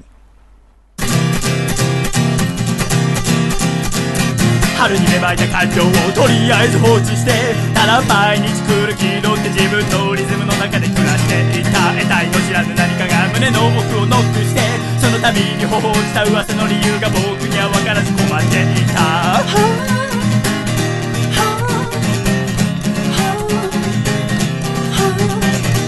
何が起きてる心の異常をすぐに察知して問いかけてみたものの答えを分からず青空の下で立ち尽くした夜になっても眠れずやむを得ずにダッシュして頭に浮かぶあれやこれやを全部体の疲労でごまかし確かみたいな初めてなんだ。こんな感情は真夜中に一人で海へと向かって走り出していたそれが恋だなんて知らずに僕はじっと耐えていた。胸が焼けるような痛みを全て夏のせいにしてそれが恋だなんて知らずに泣きたくなっても涙どこに向かって流せばいいかわからないままに夏は過ぎてくんだだだ。朝日の向こうに何かガガガ待っているような気がしていたんだよ。目を合わせた瞬間に思考をすぐストップして笑顔見たさに遂行を重ねた珠玉のネタはどこかに吹き飛んだ。鏡見つめてみるたび絶望感アップして並んで歩く想像すらもさせないブーサイク加減に目のかて。足りない要素紙に書き出して部屋の壁に貼った。全てを横線で消せた時に世界が変わる気がした。それが恋だなんて知らずに僕は苦しんでいた。押しては返す感情の荒波を持て余したまま。それが恋だなんて知らずに抱きしめたいのよいつか僕に向かってだけ笑って遅れ海に叫んだ。それが恋だなんて知らずにそれが恋だなんて知らずにそれが恋だなんてて知らずにそれが恋だなんて知らずにそれが恋だなんて知らずに泣きたくなっても涙どこに向かって流せばいいかわからないままに夏は終わってくんだったった。風は優しく吹いているガガガ何も教えてはくれないやや。確実に時は流れ思い出せば赤面をせずにはいられないような経験積み重ねながら少年は大人になって。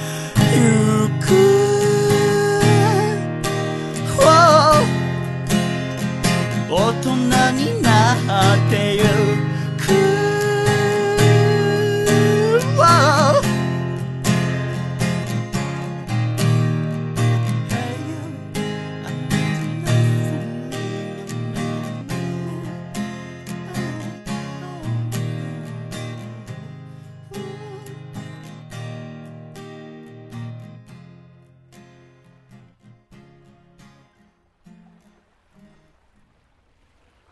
ありがとうございました。それが恋だなんて知らずにでした。これができて、うん。はあ、作ってみていろいろ気づくこともあって、うん。あ、これが夏かなんて思いながら作ったんですけど、そっから、あー好きならばやった方がいいやと思ってラジオを2014年の4月から始めて、うん。で、今、2年と3ヶ月が経って、うん。ナトゥになったわけでございます。なあトゥナトゥ。で笠倉が初めて寝坊するというね。かわいそうに。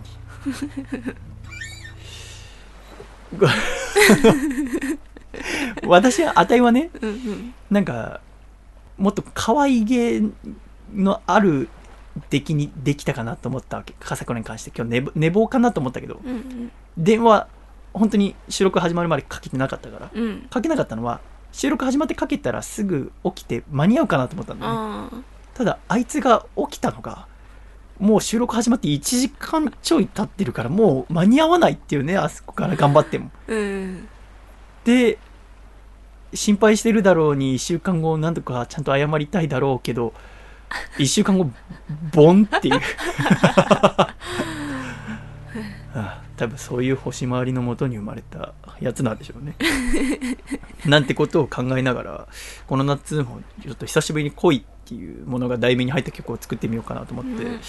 ああもやもやもやしながらああもう2年3ヶ月あって今は私は1週間に一遍曲を作って発表しますけど、なんか私がねやってみたかったのは、うん。今って、えー曲いろんなラジオから流れてきますけど、うんいいなと思ったら iTunes でダウンロードしたりとか、うん YouTube で無料で聞いてみたりとか、うん。すぐ調べて好きなだけ聞けるじゃないですか、でもなんか私は当時、えーそれこそ高校生とかの時にうん。MD で録音ラジオしてでその中でなんかいいなって思う曲があったら要はラジオ録音したら1回2時間とかですよね、でうん MD は1本90分とかえで、えそれを LP4 って言って4倍まで伸ばすこととかができるんですよ。したら360分になるんですよね、ううん。そしたら2時間番組が3本入るんですよ、うん。でそれを録音したものをあーいつも持ち歩いて学校行ったり、運動したりとか研究したりとかうんうん。してた中で好きな曲をわざわざその早送りとかしてそのに360分の中からあの曲確かあー82分のところからだよなって書いてこうわざわざあ早送りとかもあジョイスティックっていうか 3D スティックみたいなのをこうギューって押しっぱなしにしなきゃスライドできない、ポータブル MD はね。だから時間指定でペペペってできないような、うんそういう手間をかけて好きな曲聴いてたあの面倒くささってうん。私は結構好きでうん。今そういうのってあんまりないなと思って聞きたかったら聞けちゃうすごく便利。うん。まあ便利がいいんだけど私は便利すぎるのがあんまり好きじゃないっていう、まあ、うん。ちょっと嫌なところがあってね。だから CD にもなってないような曲を例えば110回の時にうん。あった曲が好きだなっつってもし聞き返してくれることがあればそれってすごく素敵だなって思うんで110回のうーん25分のとこからあの曲流れるんだよなとかうん第120回の途中でトゥイントゥインラが流れるんだよなみたいな、で聞いてくれるのすごく好きだなと思ってただやってきたんだけど、うん。このやってることが本当に正しいかどうかがわからないんですよね。自分の中ではこれをやった方が面白いと思ってるからやってるんですけど、うん。で将来のためになると思ってるし、うんあのー先日九重親方がお亡くなりになったってニュース見ましたか、うんうん見ました。本当に大横綱ですごく私も残念だったんですけども私はもちろん現役時代とか全然見てませんけどね、うん。ただ九重親方の言葉ですごく好きなものが昔からあって今強くなるために稽古をするんじゃない3年後に強くあるために今稽古をするんだって言葉があるんですよね。一言一句正しいか分かりませんけど昔聞いた言葉ですから、その言葉が私すごく好きで、うん。だから常に作るときは3年後のことを考えて作りたいなっておじさん思ってるんですよね、でから今やってることは3年後に生きてくると思ってやってるんだけども、ほなんかでも1ヶ月先の生活も目処が立たない中で3年先のことなんて考えてていいのかなとかそのモヤモヤがまた出てきたんですよね久しぶりに。あの子の恋がうまくいきませんようにを作ってる時の将来どうしようかなのモヤモヤだったり、それが恋だなんて知らずにを作った時の俺踏み出してみたいけどここに未来があんのかなとかその時のモヤモヤと似たのが来た時にあ今とても大事な時なんだなって久しぶりに感じたんだよね、そういう時ってうん。総じて大切な時がすごく多くて、うんうんで、だからこれからみんなで力を合わせて頑張ろうねっていう時に、まあ、笠倉が寝坊したんだけども、っていう中で、今週も一曲、新曲を作ってみましたので、えーちょっと今、あの、楓さんの 笑い声がわざとっぽすぎて、多分聞いてる方も気の毒に思ったと思いますけども、えーお聴きください。細身のシャイボーイで。恋なんてしなくとて。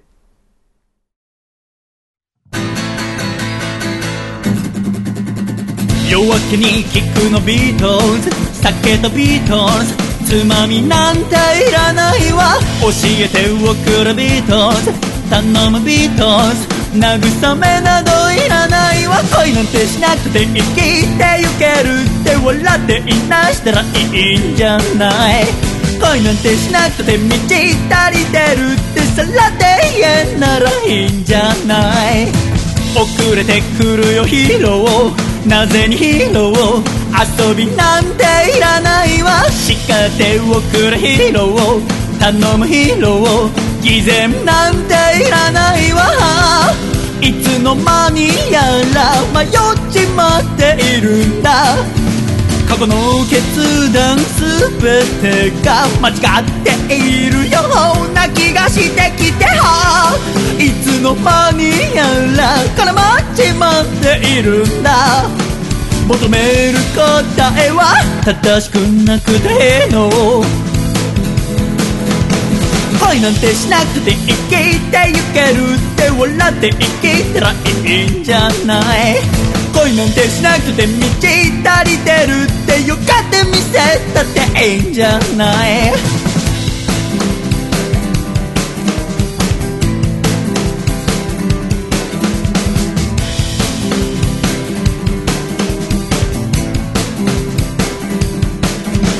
はあ夢であるなら早く覚めてほしいんだ。過去に犯した過ちが乗り占拠してしまうその前は泣いて済むならどうか許してほしいんだ。取るに足らぬプライドが体蝕んでしまうその前はいやいや恋なんてしなくて死ぬことないって歌ったって誰にも響かない。だからだって嘘の歌詞を書いたってそんなんじゃ私踊れない。恋なんてしなくて生きてゆけるって笑っていなしたらいいんじゃない。恋なんてしなくて満ち足りてるってさらで言えならいいんじゃない。恋なんてしなくて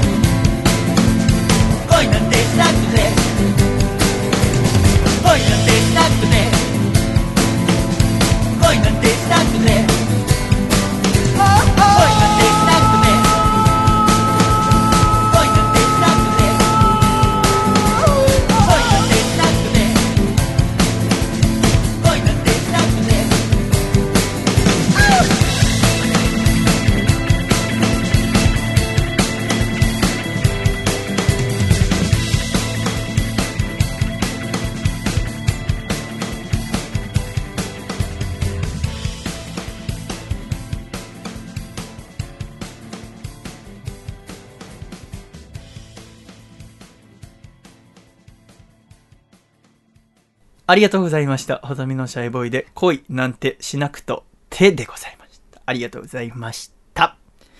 では、ジングルお聴きください。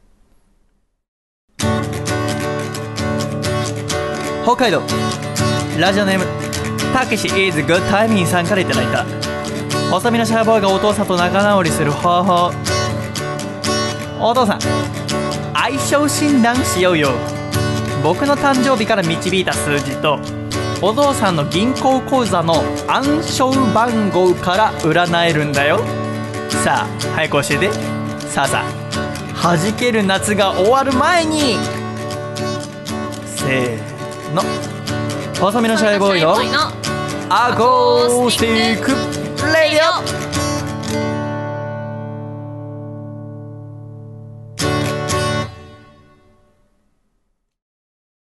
オリンピック博士楓のリオデジャネイロが始まりよ。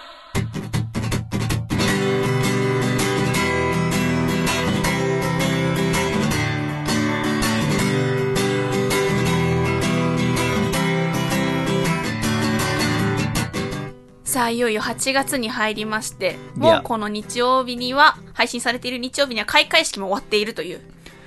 ほえことなんですけども結構開会式のニュースなんかは、テレビのニュースなんかでも結構映像で流れていたりとか、そうでざんすなう。ん、しますけども、うんまあねこう陸上とか水泳とか楽しみな競技がたくさんありますけどもちょっとそんな中で注目してみたいなという競技がありましてほう。というのもカヌーなんですけどもカヌー。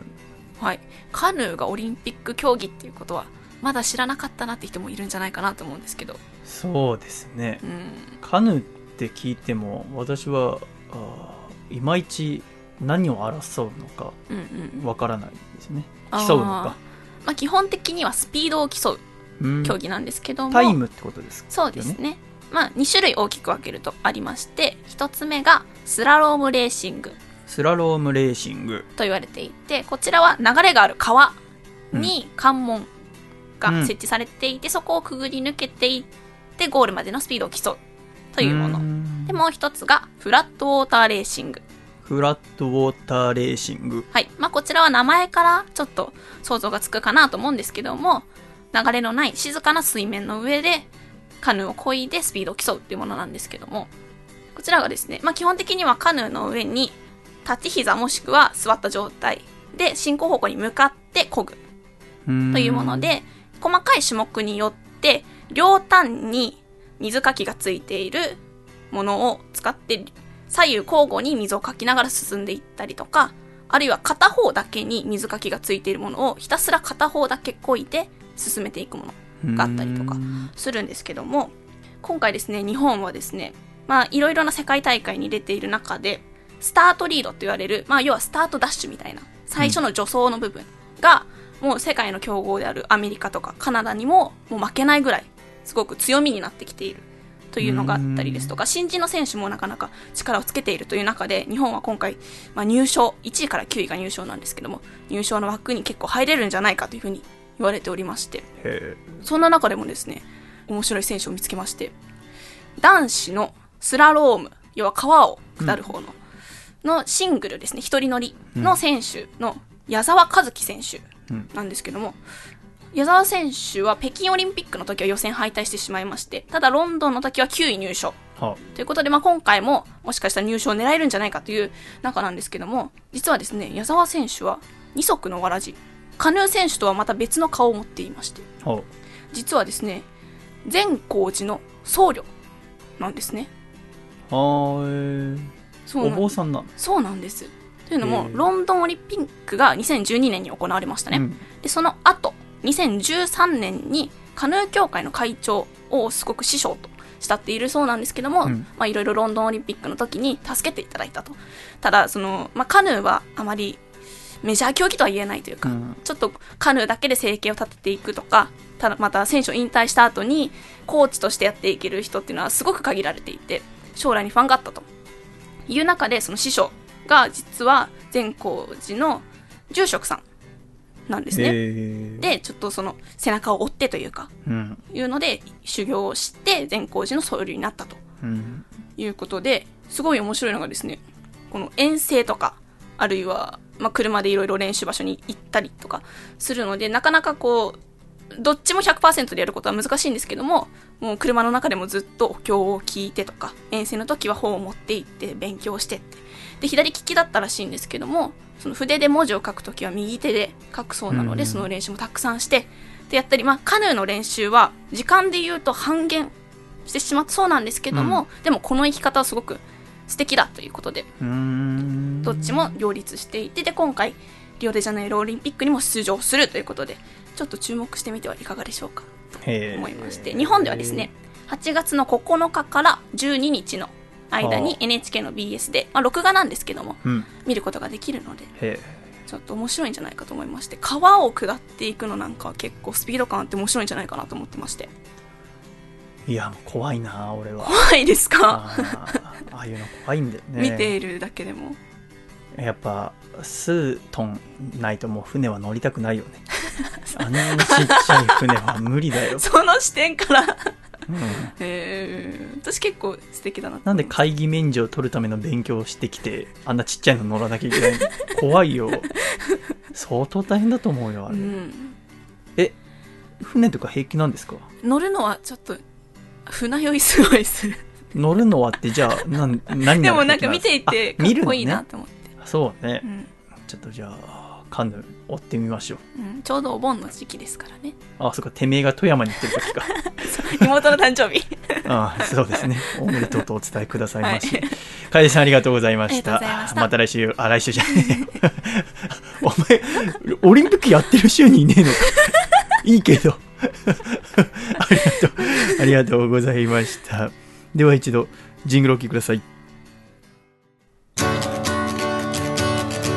栃木県ラジオネーム最速のデビッド変態さんからいただいた。細身のシャイボーがお父さんと仲直りする方法。お父さんいくら8月7日が立春だからってサンマに焼き芋って気が早すぎるぜ。せーの細身のシャイボーイのアコースティックレディオ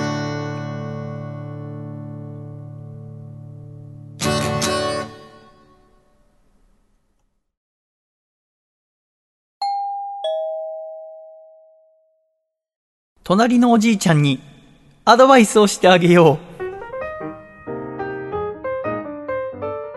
細身のシャイボーイの自宅の隣にはおじいちゃんが住んでいます。いつも玄関を開けっぱなしにしたまま寝ているおじいちゃんにより良い生活を送ってもらえるようアドバイスをしてあげる優しいコーナーです、かいでさん。優しいコーナーですねやっぱあの、朝なので、うんちょっと隣の部屋から気配がするということでしますね ちょっと私も 声が震えてしまいますけど、えー早速こちら1つ目行ってみましょう。大阪府ラジオネーム金の仁さんからいただきました。おじいちゃんおはようございます。いや、今日もいい天気ですね。おじいちゃん散歩ですか？熱中症には気をつけてくださいね。水分補給は、ポカリスエットなどを薄めた飲み物を摂取するようにすると、より効果的に水分補給ができますよ。優しい。うん優しい優しい大事ですからね大切。これは本当に大切なことでございますね。続きまして、こちら、栃木県。ラジオネーム、最速のデビッド変態さんからいただきました。おじいちゃんおはようございます。今の季節、風呂上がりのビールって最高ですよね。本当にこう飲むたびに、この一杯のために生きてるんだなって思いますよね。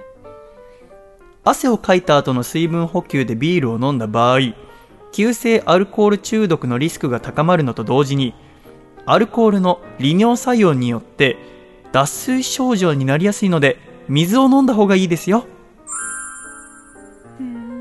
優しい。優しい。やっぱ確かに美味しいかもしれないけどうん本当に体が欲しているのは水だようんうん。これと合わせてねさっきのポカリ薄めたみたいなアドバイスをここ聞いてくるわけでございます。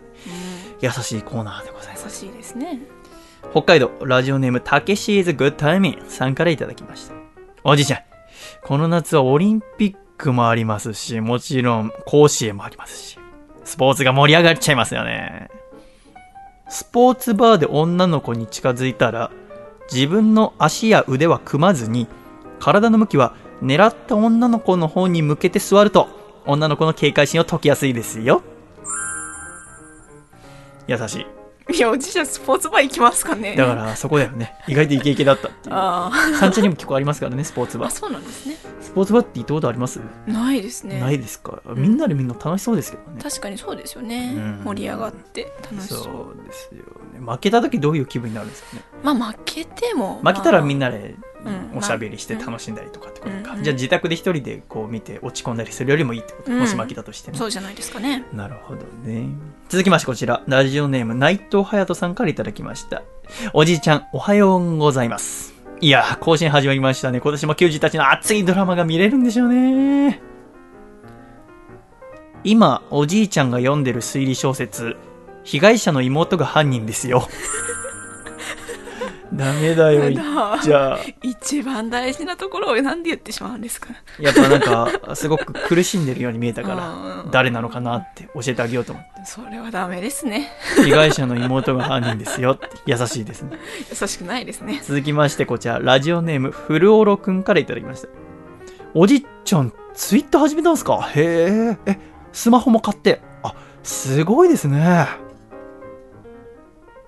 ツイッターで自撮り写真と一緒に、私、ブサイクすぎて辛いとつぶやいている女の子に、そうですね。私もあなたの顔で生まれたと思うとゾッとします。と、リプライしない方がいいですよ。まあ、おっしゃる通りですけど。そして、こちら、大阪府ラジオネーム、金の仁さんからいただきました。あ、おじいちゃんこんばんは。今日も暑かったっすね。それにしてもこの電車、エアコンよく効いてますね。ちょっと風邪ひいちゃうぐらいじゃないかな。空いている席があるのに、座らずにその前に立っているのは、かえってマナーが悪いですよ。うーん。これ難しいんだよね。うん。前が急に空いちゃう時とかね。今はないですけど、やっぱあの、学校行ってた時、満員電車とかだとね、で、僕あの、荷物が大きかったので、座ろうにも座れないんですよね。満員だと座れないですよね、荷物多いと。うん。こう、荷物動かせなくて。そうだし、あの、いや、最初から立ってる時の時点で足の間に置いてるんですけど、うん。座るとなると、私すごく巨大なメッセンジャーバッグを使ってるので、うん。50リットルぐらい入る。うん要は足の間に挟むにしても幅がないし、うん胸で抱えるにしてもうん。隣の人に引っかかっちゃうから、あだから座れないっていうなんかこういうことはあったかもしれないですね。まあ、なるべく周りの人に譲譲るというかうん座ってもらえたらいいなと思う。でもぎゅうぎゅうだからなんか下手にこう行くこともできないみたいな。ん。はあ、思い出しましたね、あの頃のことをね。東京都ラジオネーム続いてもっこりさんからいただきました。AKB 総選挙の投票権目当てに CD たくさん買っちゃったので余ってるの今度1枚あげますよ。震えが止まらないときは一度医者に見てもらった方がいいですよ。間違いないですね。今日結構間違いないですいただけます、ね。嬉しいことでございます。今週最後、こちら、愛知県ラジオネーム内藤隼人さんからいただきました。いやー、暦の上ではもう秋なのに、暑いですね両手の人差し指で口を広げながら、学級文庫って言うと、学級文庫に聞こえますよ。これやった？男子とかやってた？ことない？知らない？わ気づかない？漫画とかで。そうか、小学生とかの時とかって海外にいるからってこと？あ、でも日本人学校でしたよ。日本人学校でんはやってた？いやそんなもの覚えって、あの、聞き覚えない。うんまあでも、海外でやってたらどこでも一緒なんだなってちょっと思うけど、まあでも、記憶がないわけじゃないんで、あったんじゃないですかね。これでも思うんだけどうんうん。おじいちゃんもやってたんじゃないかなと思うんだよねああ。学級文庫なんて言葉は戦前とかでもあるんじゃない？うんうんうん知らないけどうん。あと、と思うと金沢文庫でもなんかある、言ったりしますよね。え？え？あまあ まあ文庫次第だからね うーん、もう、なんでもないです。いやそりゃそうだろう前が変わったらその後のも変わるわけないだろうって、はい、ね。文庫が今焦点になってるわけでございますからありがとうございます。隣のおじいちゃんにアドバイスをしてあげよう。このコーナー、懸命におじいちゃんと書いて、ラジオアットマーク細身のシャイボイドットコムまでお願いいたします。では、続いてこちらのコーナー。つれづれなるままに、アコラジライフ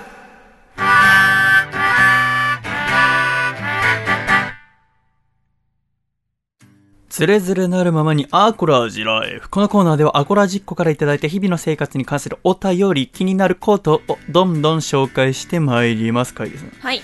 今週1通目、こちら高知県ラジオネーム猿人間さんからいただきました。皆さんおはようございます。こんにちは。おはようございます。ますんにちは。アコラジオールスターズの一人としてもおなじみ、役者の前野智也さんが出演する9月公開予定の映画、エミヤビの始まりと始まり。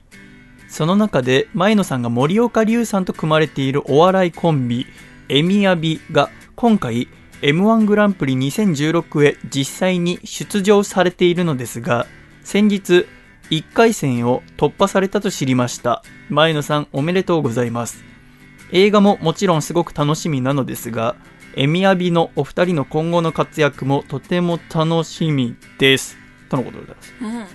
うん。そうなんですよね。うん。今週火曜日はい。にこの m 1の1回戦の予選があって、うんうん。でその夜に、えー以前「お菓子の家」って TBS のドラマの番宣で前野さんにお呼びいただいて私出演させていただいたんだけどそこのスタッフさんたちとお食事する機会があってでそこで前野さんと今年初めてかな？久しぶりにお会いして。うん前野さん要はこの m 1の予選があってからちょっと遅れてこられたんだけどうんあって私ちょっとテンション上がってさうん。あの久しぶりにお会いしたから「あどうも!」っつって、ん。あご無沙汰しておりますお元気でしたか?」っつったら、うん。マネさんがなんかちょっと引いててさうん「ご無沙汰です」みたいうん。な「あれ?」と思って。なんかね au の CM とか出てさうん。人変わったのかなと思ってさ。うん。ちょっとショックだったんだけどさ、うん話してたらさうん。気づいたんだけど。さお。前野さんアコラジを聞いてくださってるからさ。はなんか週に1回僕と会ってるっていう気持ちらしいんだよ。だからこの時火曜日だからさ。ーうん。だから僕がなんかテンション上がって、久しぶりですとか言ってるのに対して、前野さんが、いや、2日前に会ったけど、みたいな。いや、それさ、そっちのさじ加減だってさ、それはそっちだけじゃんっ。こっちはもう、久しぶりなんだからさ、現実とごっちゃにしないでよ。なんならさ、あの、スタッフさんがさ、ポケモン GO やっててさう、ん。細見くんやってるみたいな話になって、で、私が、要は、やってたんですけどね、みたいな始まりからその、うん。引退したっていう先週アコラジで話した話をさ一通りしようとするとさ知ってますよみたいな顔でいられると あもうこの人は一緒に食事したくないと思う。でも同じこと喋ってるの顔で見られる。恥ずかしくてしょうがないことがありましたけど、素晴らしい m 1 1回戦突破されて、で映画が9月公開。で2回戦が10月ということで。おこれからどんどんねおそらく戦い大変になっていくと思いますけど、うん。映画と合わせてとても楽しみでございます、うん。ありがとうございました。続きましてこちら、東京都ラジオネームもっこりさんからいただきました。僕はポケモンには興味がないので、ポケモン GO はやっていませんが、そうですか。ポケモン GO に関する話題は大好物です。ほう。うん街でポケモン GO をやっているであろう人を見かけると、お、やってんねと声をかけたくなります。レアなポケモンが出たりして、観光地や公園が祭りになっているととてもワクワクします。この前、僕も実際に錦糸公園に出向き、多くのポケモントレーナーを遠くから眺めてニヤニヤしていました。ということで、先週のシャイ氏のポケモン話はとても面白かったです。ポケモントレーナー引退なんて言わないで、これからも続けて話を聞かせてください。コーナー化してください。ちなみに、新曲の高吉剛は、あの変な鳴き声のとこ以外は結構良かったです。あの変な鳴き声のとこは嫌いなので、ライブでやるときはカットしてほしいです。っていうね。まあまあ嫌われてますね、私の 新曲。えー、あともう一通ございまして、こちら、東京都ラジオネーム、嫌われ者の歌さんからいただきました。うんアコラジ勢、社員研修、社員研修、社社員研修ですね。社員研修。先週の新曲「高吉剛」には度肝を抜かれました。本気でコミカルで本気で熱くて本気で歌詞が詰め込んであってポケモンの鳴き声のとこは電車の中で吹いてしまいました細見氏のポケモンに対する愛が凝縮されていてなおかつその愛ゆえにすぐ作れたんだろう感もすごく伝わってきてよかったです。あのレベルの曲を容易に作れるということは相当の熱量を持ってポケモン GO に向き合ったんだろうなというのが伝わってきました。逆に他のいろいろなことにもあのくらいの熱量を持って向き合えばいろいろな事象に対して名曲がガンガン生まれてくるはずですよ。だから高吉。今日も熱量を持って何かに向かって GO しちゃいなよ。いやしろよ。ぜひ今週も高吉 GO をかけてください。よろしくお願いします。とのことですね。うん。もっこりさんは鳴き声のところが嫌いで、うん。嫌われ者の歌さんは多分好きでいてくれてうんうん。人によってやっぱ違うんですよね。うんということでせっかくリクエストいただきましたのでお。聴きいただきましょう。細身のシャイボーイで。先週楓さんがポカンとした曲です。高吉豪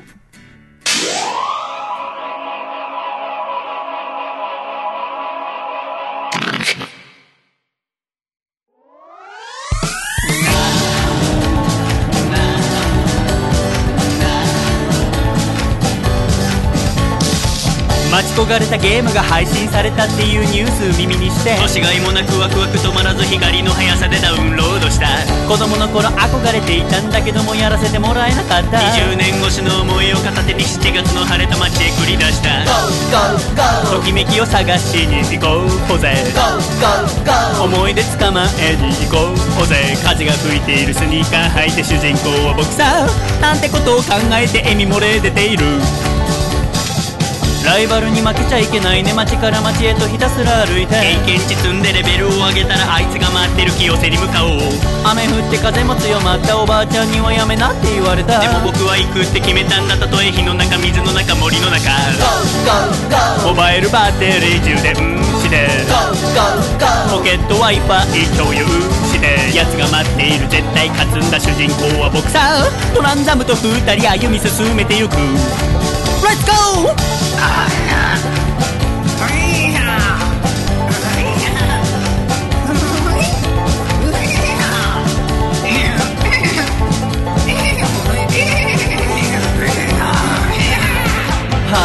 2組のたこやくんも今頃プレイしてるのかな？なんかみんなと会っておしゃべりしたくなっちゃったな。問題はたくさんあるけれど。未来をこの手に感じたんだ。僕らはまだまだ進化の途中挑戦やめちゃダメさ。いつか憧れのマスターになるその日まで。帽子かぶって。ときめきを探しに行こうぜ。思い出捕まえに行こうぜ。風が吹いているスニーカー履いて主人公は僕さ。なんてことを考えて笑みあふれては今日も今日とて僕は歩いてゆくまだ見ぬあいつと巡り会える日まで。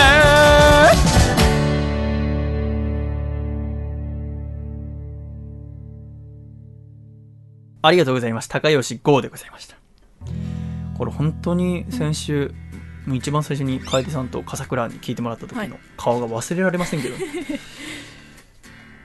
まあ、急に聞かされてもね、まあまあ。改めてちゃんとイヤホンだかなんかで聞いてどうでした、私は通学の時に聞いていたんですけどもえ、ちょうどあの曲ぐらいで乗り換えだったんですかね。電車待っていてああ。あ来たなと思ってドアの前ぐらいで鳴き声のところが来てあ、なんか下をうつむいてしまいました。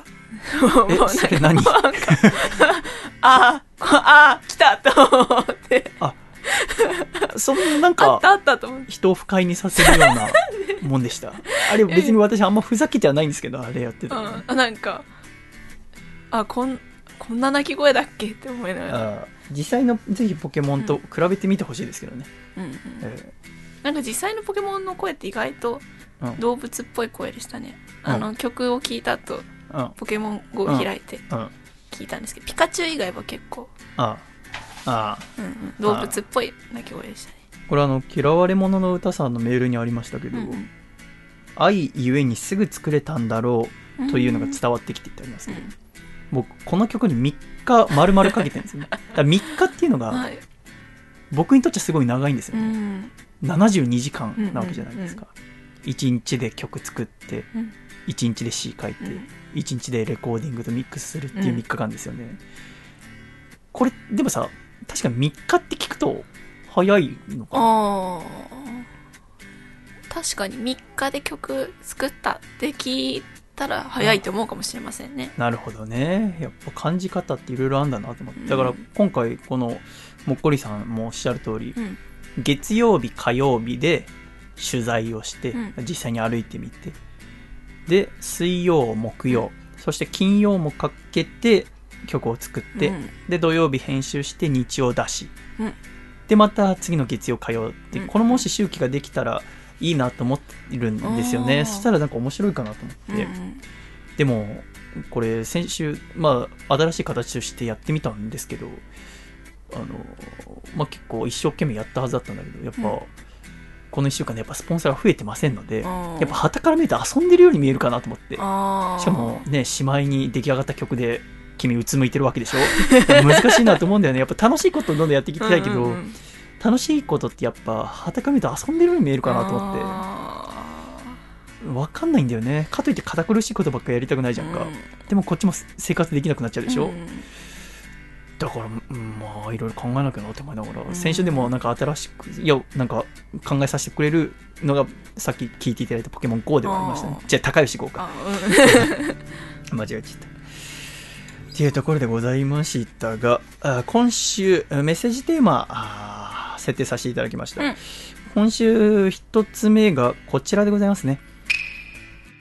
半裸で洗濯している姿を隣に住む女性に見られた時の言い訳教えてでございますけども。はい。これは私が洗濯してる時ですね、うん。私は家の外に洗濯機、廊下のところに洗濯機がありますけども、そこで洗濯していたら、えー隣の家の女性がちょうど出てきてしまって、うん。で私パン1だったんで、えーすいませんって言って入ればいいのになんか逆ギレしちゃったっていう、ジェスって言って中入っちゃったっていう。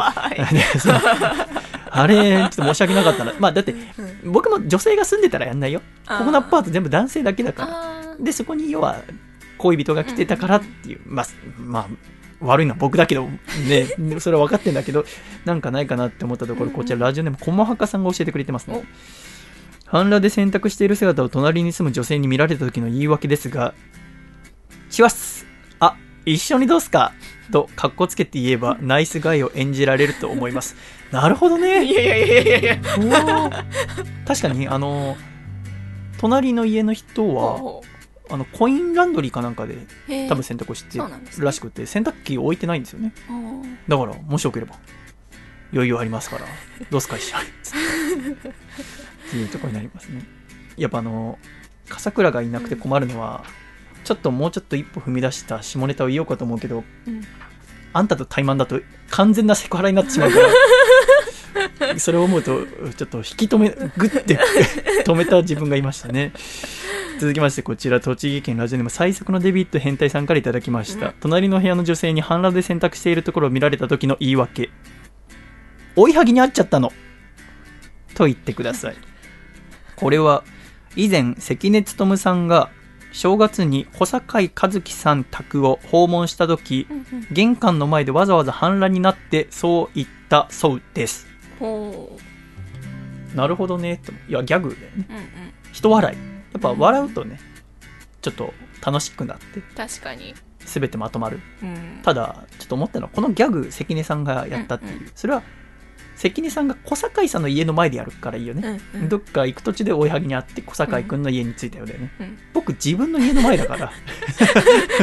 どういうことなんだ洗濯機回してますしね。洗濯機回してるし なんか外から帰ってきてってわけでもないしね。はあ。だからこれはなかなか難しいかもしれない。何言ってんのってなりそうで怖いですね。続きましてこちら東京都のラジオネームもっこりさん。うん。そのような場面に遭遇したときは、これが僕のデフォルトなんですよ、とかっこよく言ってやりましょう。それでも彼女がひるまないようなら、トランスフォームと大声で叫びながら素早くパンツを下ろしてください。これで彼女を倒せなければあなたの負けです。うん。僕、勝ち負けにこだわってないんだよな。トランスフォーム危ないですね。危ないですね。あれ以来、ままだ鉢合わせてないからいいですけどね。あそうなんあーどう思ってんだろうな。まああんまり。あんまよくは思わないよね。まあでも意外と覚えてなかったりするじゃないですか。ああそうですか、っていうのが今ありましたけど、はい。今の中からどれが一番いいですか？やっぱトランスフォームですか？うん。まあでもまあ真面目に考えてあれですよ。これが僕のデフォルトですっていうのはまこれが僕のデフォルトです、あ結構なんか家の中下着で歩いてたりとかする人かなって思って。ああまあ洗濯機は家の延長線上だしって。でもさ洗濯だからの方がよくない？追いはぎですの方がさだってもしデフォルトですになるとさ、うんうん。普通に暮らしてる時隣の人パンイチなんだよなって思うってことよね。でも選択するときにデフォルトってこと？違うよね。これ生活時だよねうん多分ね。そうですよね。ってなるデフォルトは怖いかなと思ちょっともしもう一回同じようなことが なんでもう一回パンチで出ようとしなきゃしないけどもしかしたらなんか笑いでいきたいと思います。ね笑いでいきます。ありがとうございます、ちょっとその方向で頑張ろうと思いますね、頑張ってください。これラジオネームたけしーズグッタイミンさんは半裸で隣の女子に出くわした時は、うん。その場でカズダンスを踊って「やったー V ゴールだ。今夜はうまい J リーグお茶漬けが食えそうだぜ。日本人ならお茶漬けやろが」と言うとゴールを決めてユニフォームを脱いだ感じが出ますよねって書いてあります。なるほど。なるほどね。うん。バモラですよねって最後書いてあるんですけど。バモラってポルトガル語で行くぜみたいな意味らしいですね。はあ。のこういうよくわかんない言葉書くときは、うん。意味書いてくんないと僕一回 Google をかますっていう作業が入りますので。バモラっていうのはポルトガル語らしいですあよおそらくなんかあるんでしょうね。サッカー用語みたいな。バモラっていうね、そしてもう一つメールを募集しておりまして、うんリオで何一番楽しみにしてますかっていうのを募集してたんですけども最速のデビッド・ヘンドさんやっぱ開会式だっていうことですね。あロンドンオリンピックとかだとその音楽もすごく注目してたってことで、今回えーどういう開会式が見られるか楽しみっていうことをいただきましたが、もう一つこちら兵庫県のラジオネームアーマシットさんからいただきました。お。注目の競技は一つ目女子新体操ですと。ーうん。かっこ特にあん馬って書いてあります。うんうん理由レオタードだからってことでうんあん馬だとさらにカメラが近いからってことですね なるほどねうんもうこの後読むのやめようか。あなたはそんな怖い顔する。えー、2、女子棒高跳び。理由、綺麗な選手が多いから。もう一つ、服の面積が狭いから。そうかな？ああ確かにそうかも棒高跳び。あ、そう。うん軽くしたいからってことかな。うん3、走り幅跳び、三段跳び。これ理由書いてないですけどね。ああ、そうか。そういうことか。えー注目しない競技は、女子水泳全般。うん。理由筋肉がつきすぎていてそうじゃない感がすごい。あ選手のノリってありますけどね。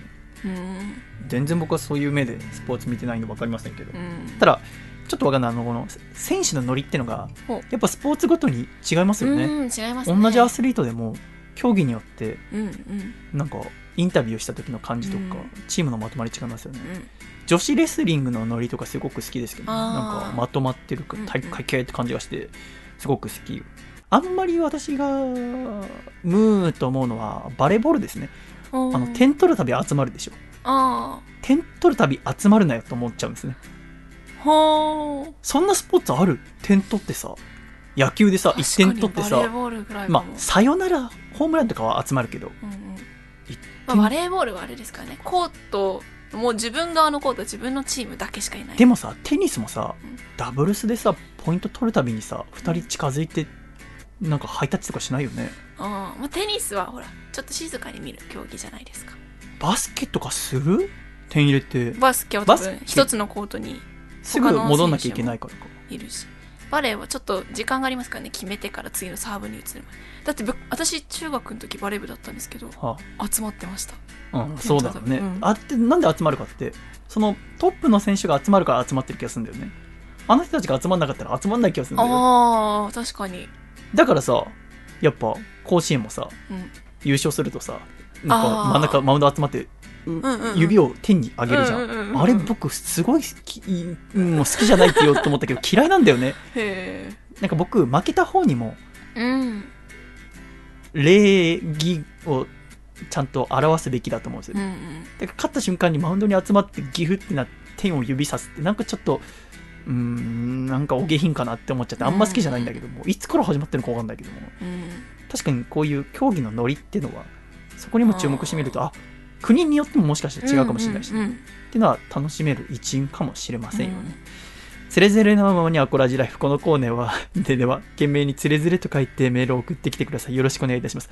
来週、えー、笠倉も楓さんもいませんのでえーただそこで発覚した私が盆に対してうん。の意識が低すぎるってことですよね、あ来週のメッセージテーマは私の盆にしたいと思います。あの 毎年要は盆をこうやって過ごすようでもーうんうん。今年の盆はこういう過ごし方してますよでも構いませんので、ぜひあなたの盆をですね教えていただきたいと思います。盆で出てくるのはやっぱ盆踊りが私好きであ築地の本願寺かな。毎年すごく大きな盆踊り大会うん。2日か3日間やるんですけど、ーうんうん。ちょっとそれは学生の時よくうん歩いて行ってましたね、なんかそういうのもお盆ならではだと思いますので、うん。ぜひあなたの、うん盆教えていただければと思います。来週もよろしくお願いいたします。ということでジングル。大阪風レディオネーム金の陣。さんからいただいた細身のシャイボーイがお父さんと仲直りする方法。お父さんエレベーターで違う階のボタンを押した時の解決方法って知ってる？答えは息子の名前を叫びながらボタンを2回連打すれば消えるんだよ。せーの。細身のシャイボーイのアコースティック。レディオ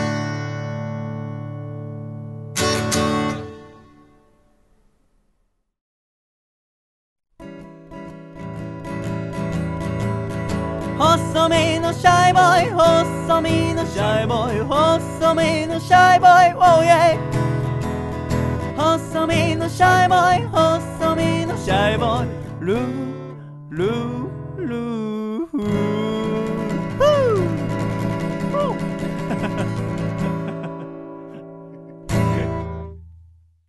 第122回細身のシャイボーイのアコースティックラジオ。この番組は大分県かこちゃん静岡県エルモミゴ、岐阜県緑、東京都エクストリンパーリー、徳島県ソマ、以上5名の提供で今週は細身のシャイボーイ、そして楓ちゃん2人でお送りしてまいりました。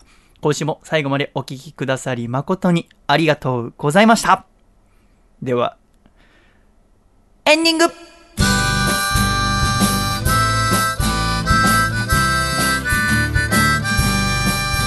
暖かいシャイということで第122回細身のシャイボーイのアコースティックレイディオもエンディングでございます楓さん、はい。今週も最後までありがとうございました。ありがとうございました。いやーすっかり日も昇りまして。うん。今日もあ猛暑日になりそうでございますね。そしてリオも始まるということでございますからまあちょっと今週は笠倉に申し訳ないことしたなっていうのがちょっとありましたね。だってさあのさっき起きた電話来たのが9時半ぐらいでしたよね。そうですね。で多分彼の家からすると6時には起きなきゃいけない。んです8時に来るんだよね、って考えるとさ3時間半寝坊っていうかお遅くなったわけですよっていう。僕なんか今週のやり方って僕はもうてっきり来れるもんだと思ったんですよスタジオに来れって間に合って初めて成立するわけです電話して寝坊してました。今急いで向かってますからだからオープニングの時点でかかってその2時間以内に来れるっていうので計算してたんですね。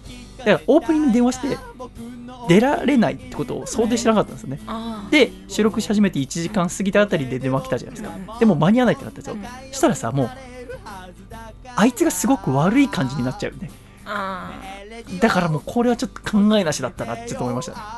考えなしだったなって思うのと同時にもうえー6時に起きようとして起きたのが9時半でもうそれ寝坊じゃなくて寝だよっていう本音だよっていう。確かに。短めの一睡眠ですね。そうでもうだってね あのショートスリーパーの人だったら1日分だからね。うんもうそうそれはもう勘弁してよって話だ。よもう多分二度と朝に撮ることはないね。うん。まあでも夜の方がいいなって思いました。ああそう。ちょっとふわふわししてるな。ってああそう。自分もはいなんだあれ。なんだかうまくいかやっぱこうい いつもの時間帯に毎週続けて撮るのがきっといいんですよなんか慣れ,、まあ慣れない慣れないことを。やっぱあのほらね彼もやっぱ今仕事も増えてるし私もねやっていかないと生きていけませんからね。だしいろんな人にやっぱ役に立ちたいっていうのがありますから。なるべくやり手でなんかいろんなところで柔軟にできるのがこういうのがやっぱ一番なんだまあけどね,、そうですね。いややっぱ今週はね私の考えが甘かったね。うんやっぱ、うんうんやっぱ来れない時点で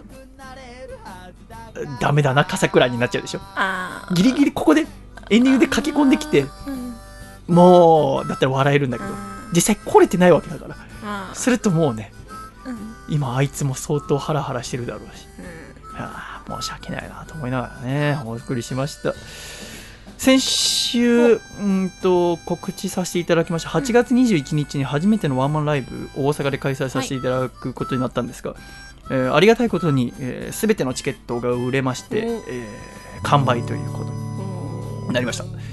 なんか完売っていうとかっこよく聞こえるかもしれませんけどそんなことなくてあの速乾すぐ売れたんじゃなくて2日3日かけてゆっくり売れましたからあー私らしいなと思いながらでもありがたいことに全てのチケット売れて、えーもう2週間後3週間後2週間後ですねになります。大阪で、えー素晴らしいライブできるようにいろいろ準備したいと思います。だから笠倉が大阪帰ってその1週間後に私が行くってことで。ねだから笠倉が多分私と被らないようにしたんでしょうね。そういうわけじゃない。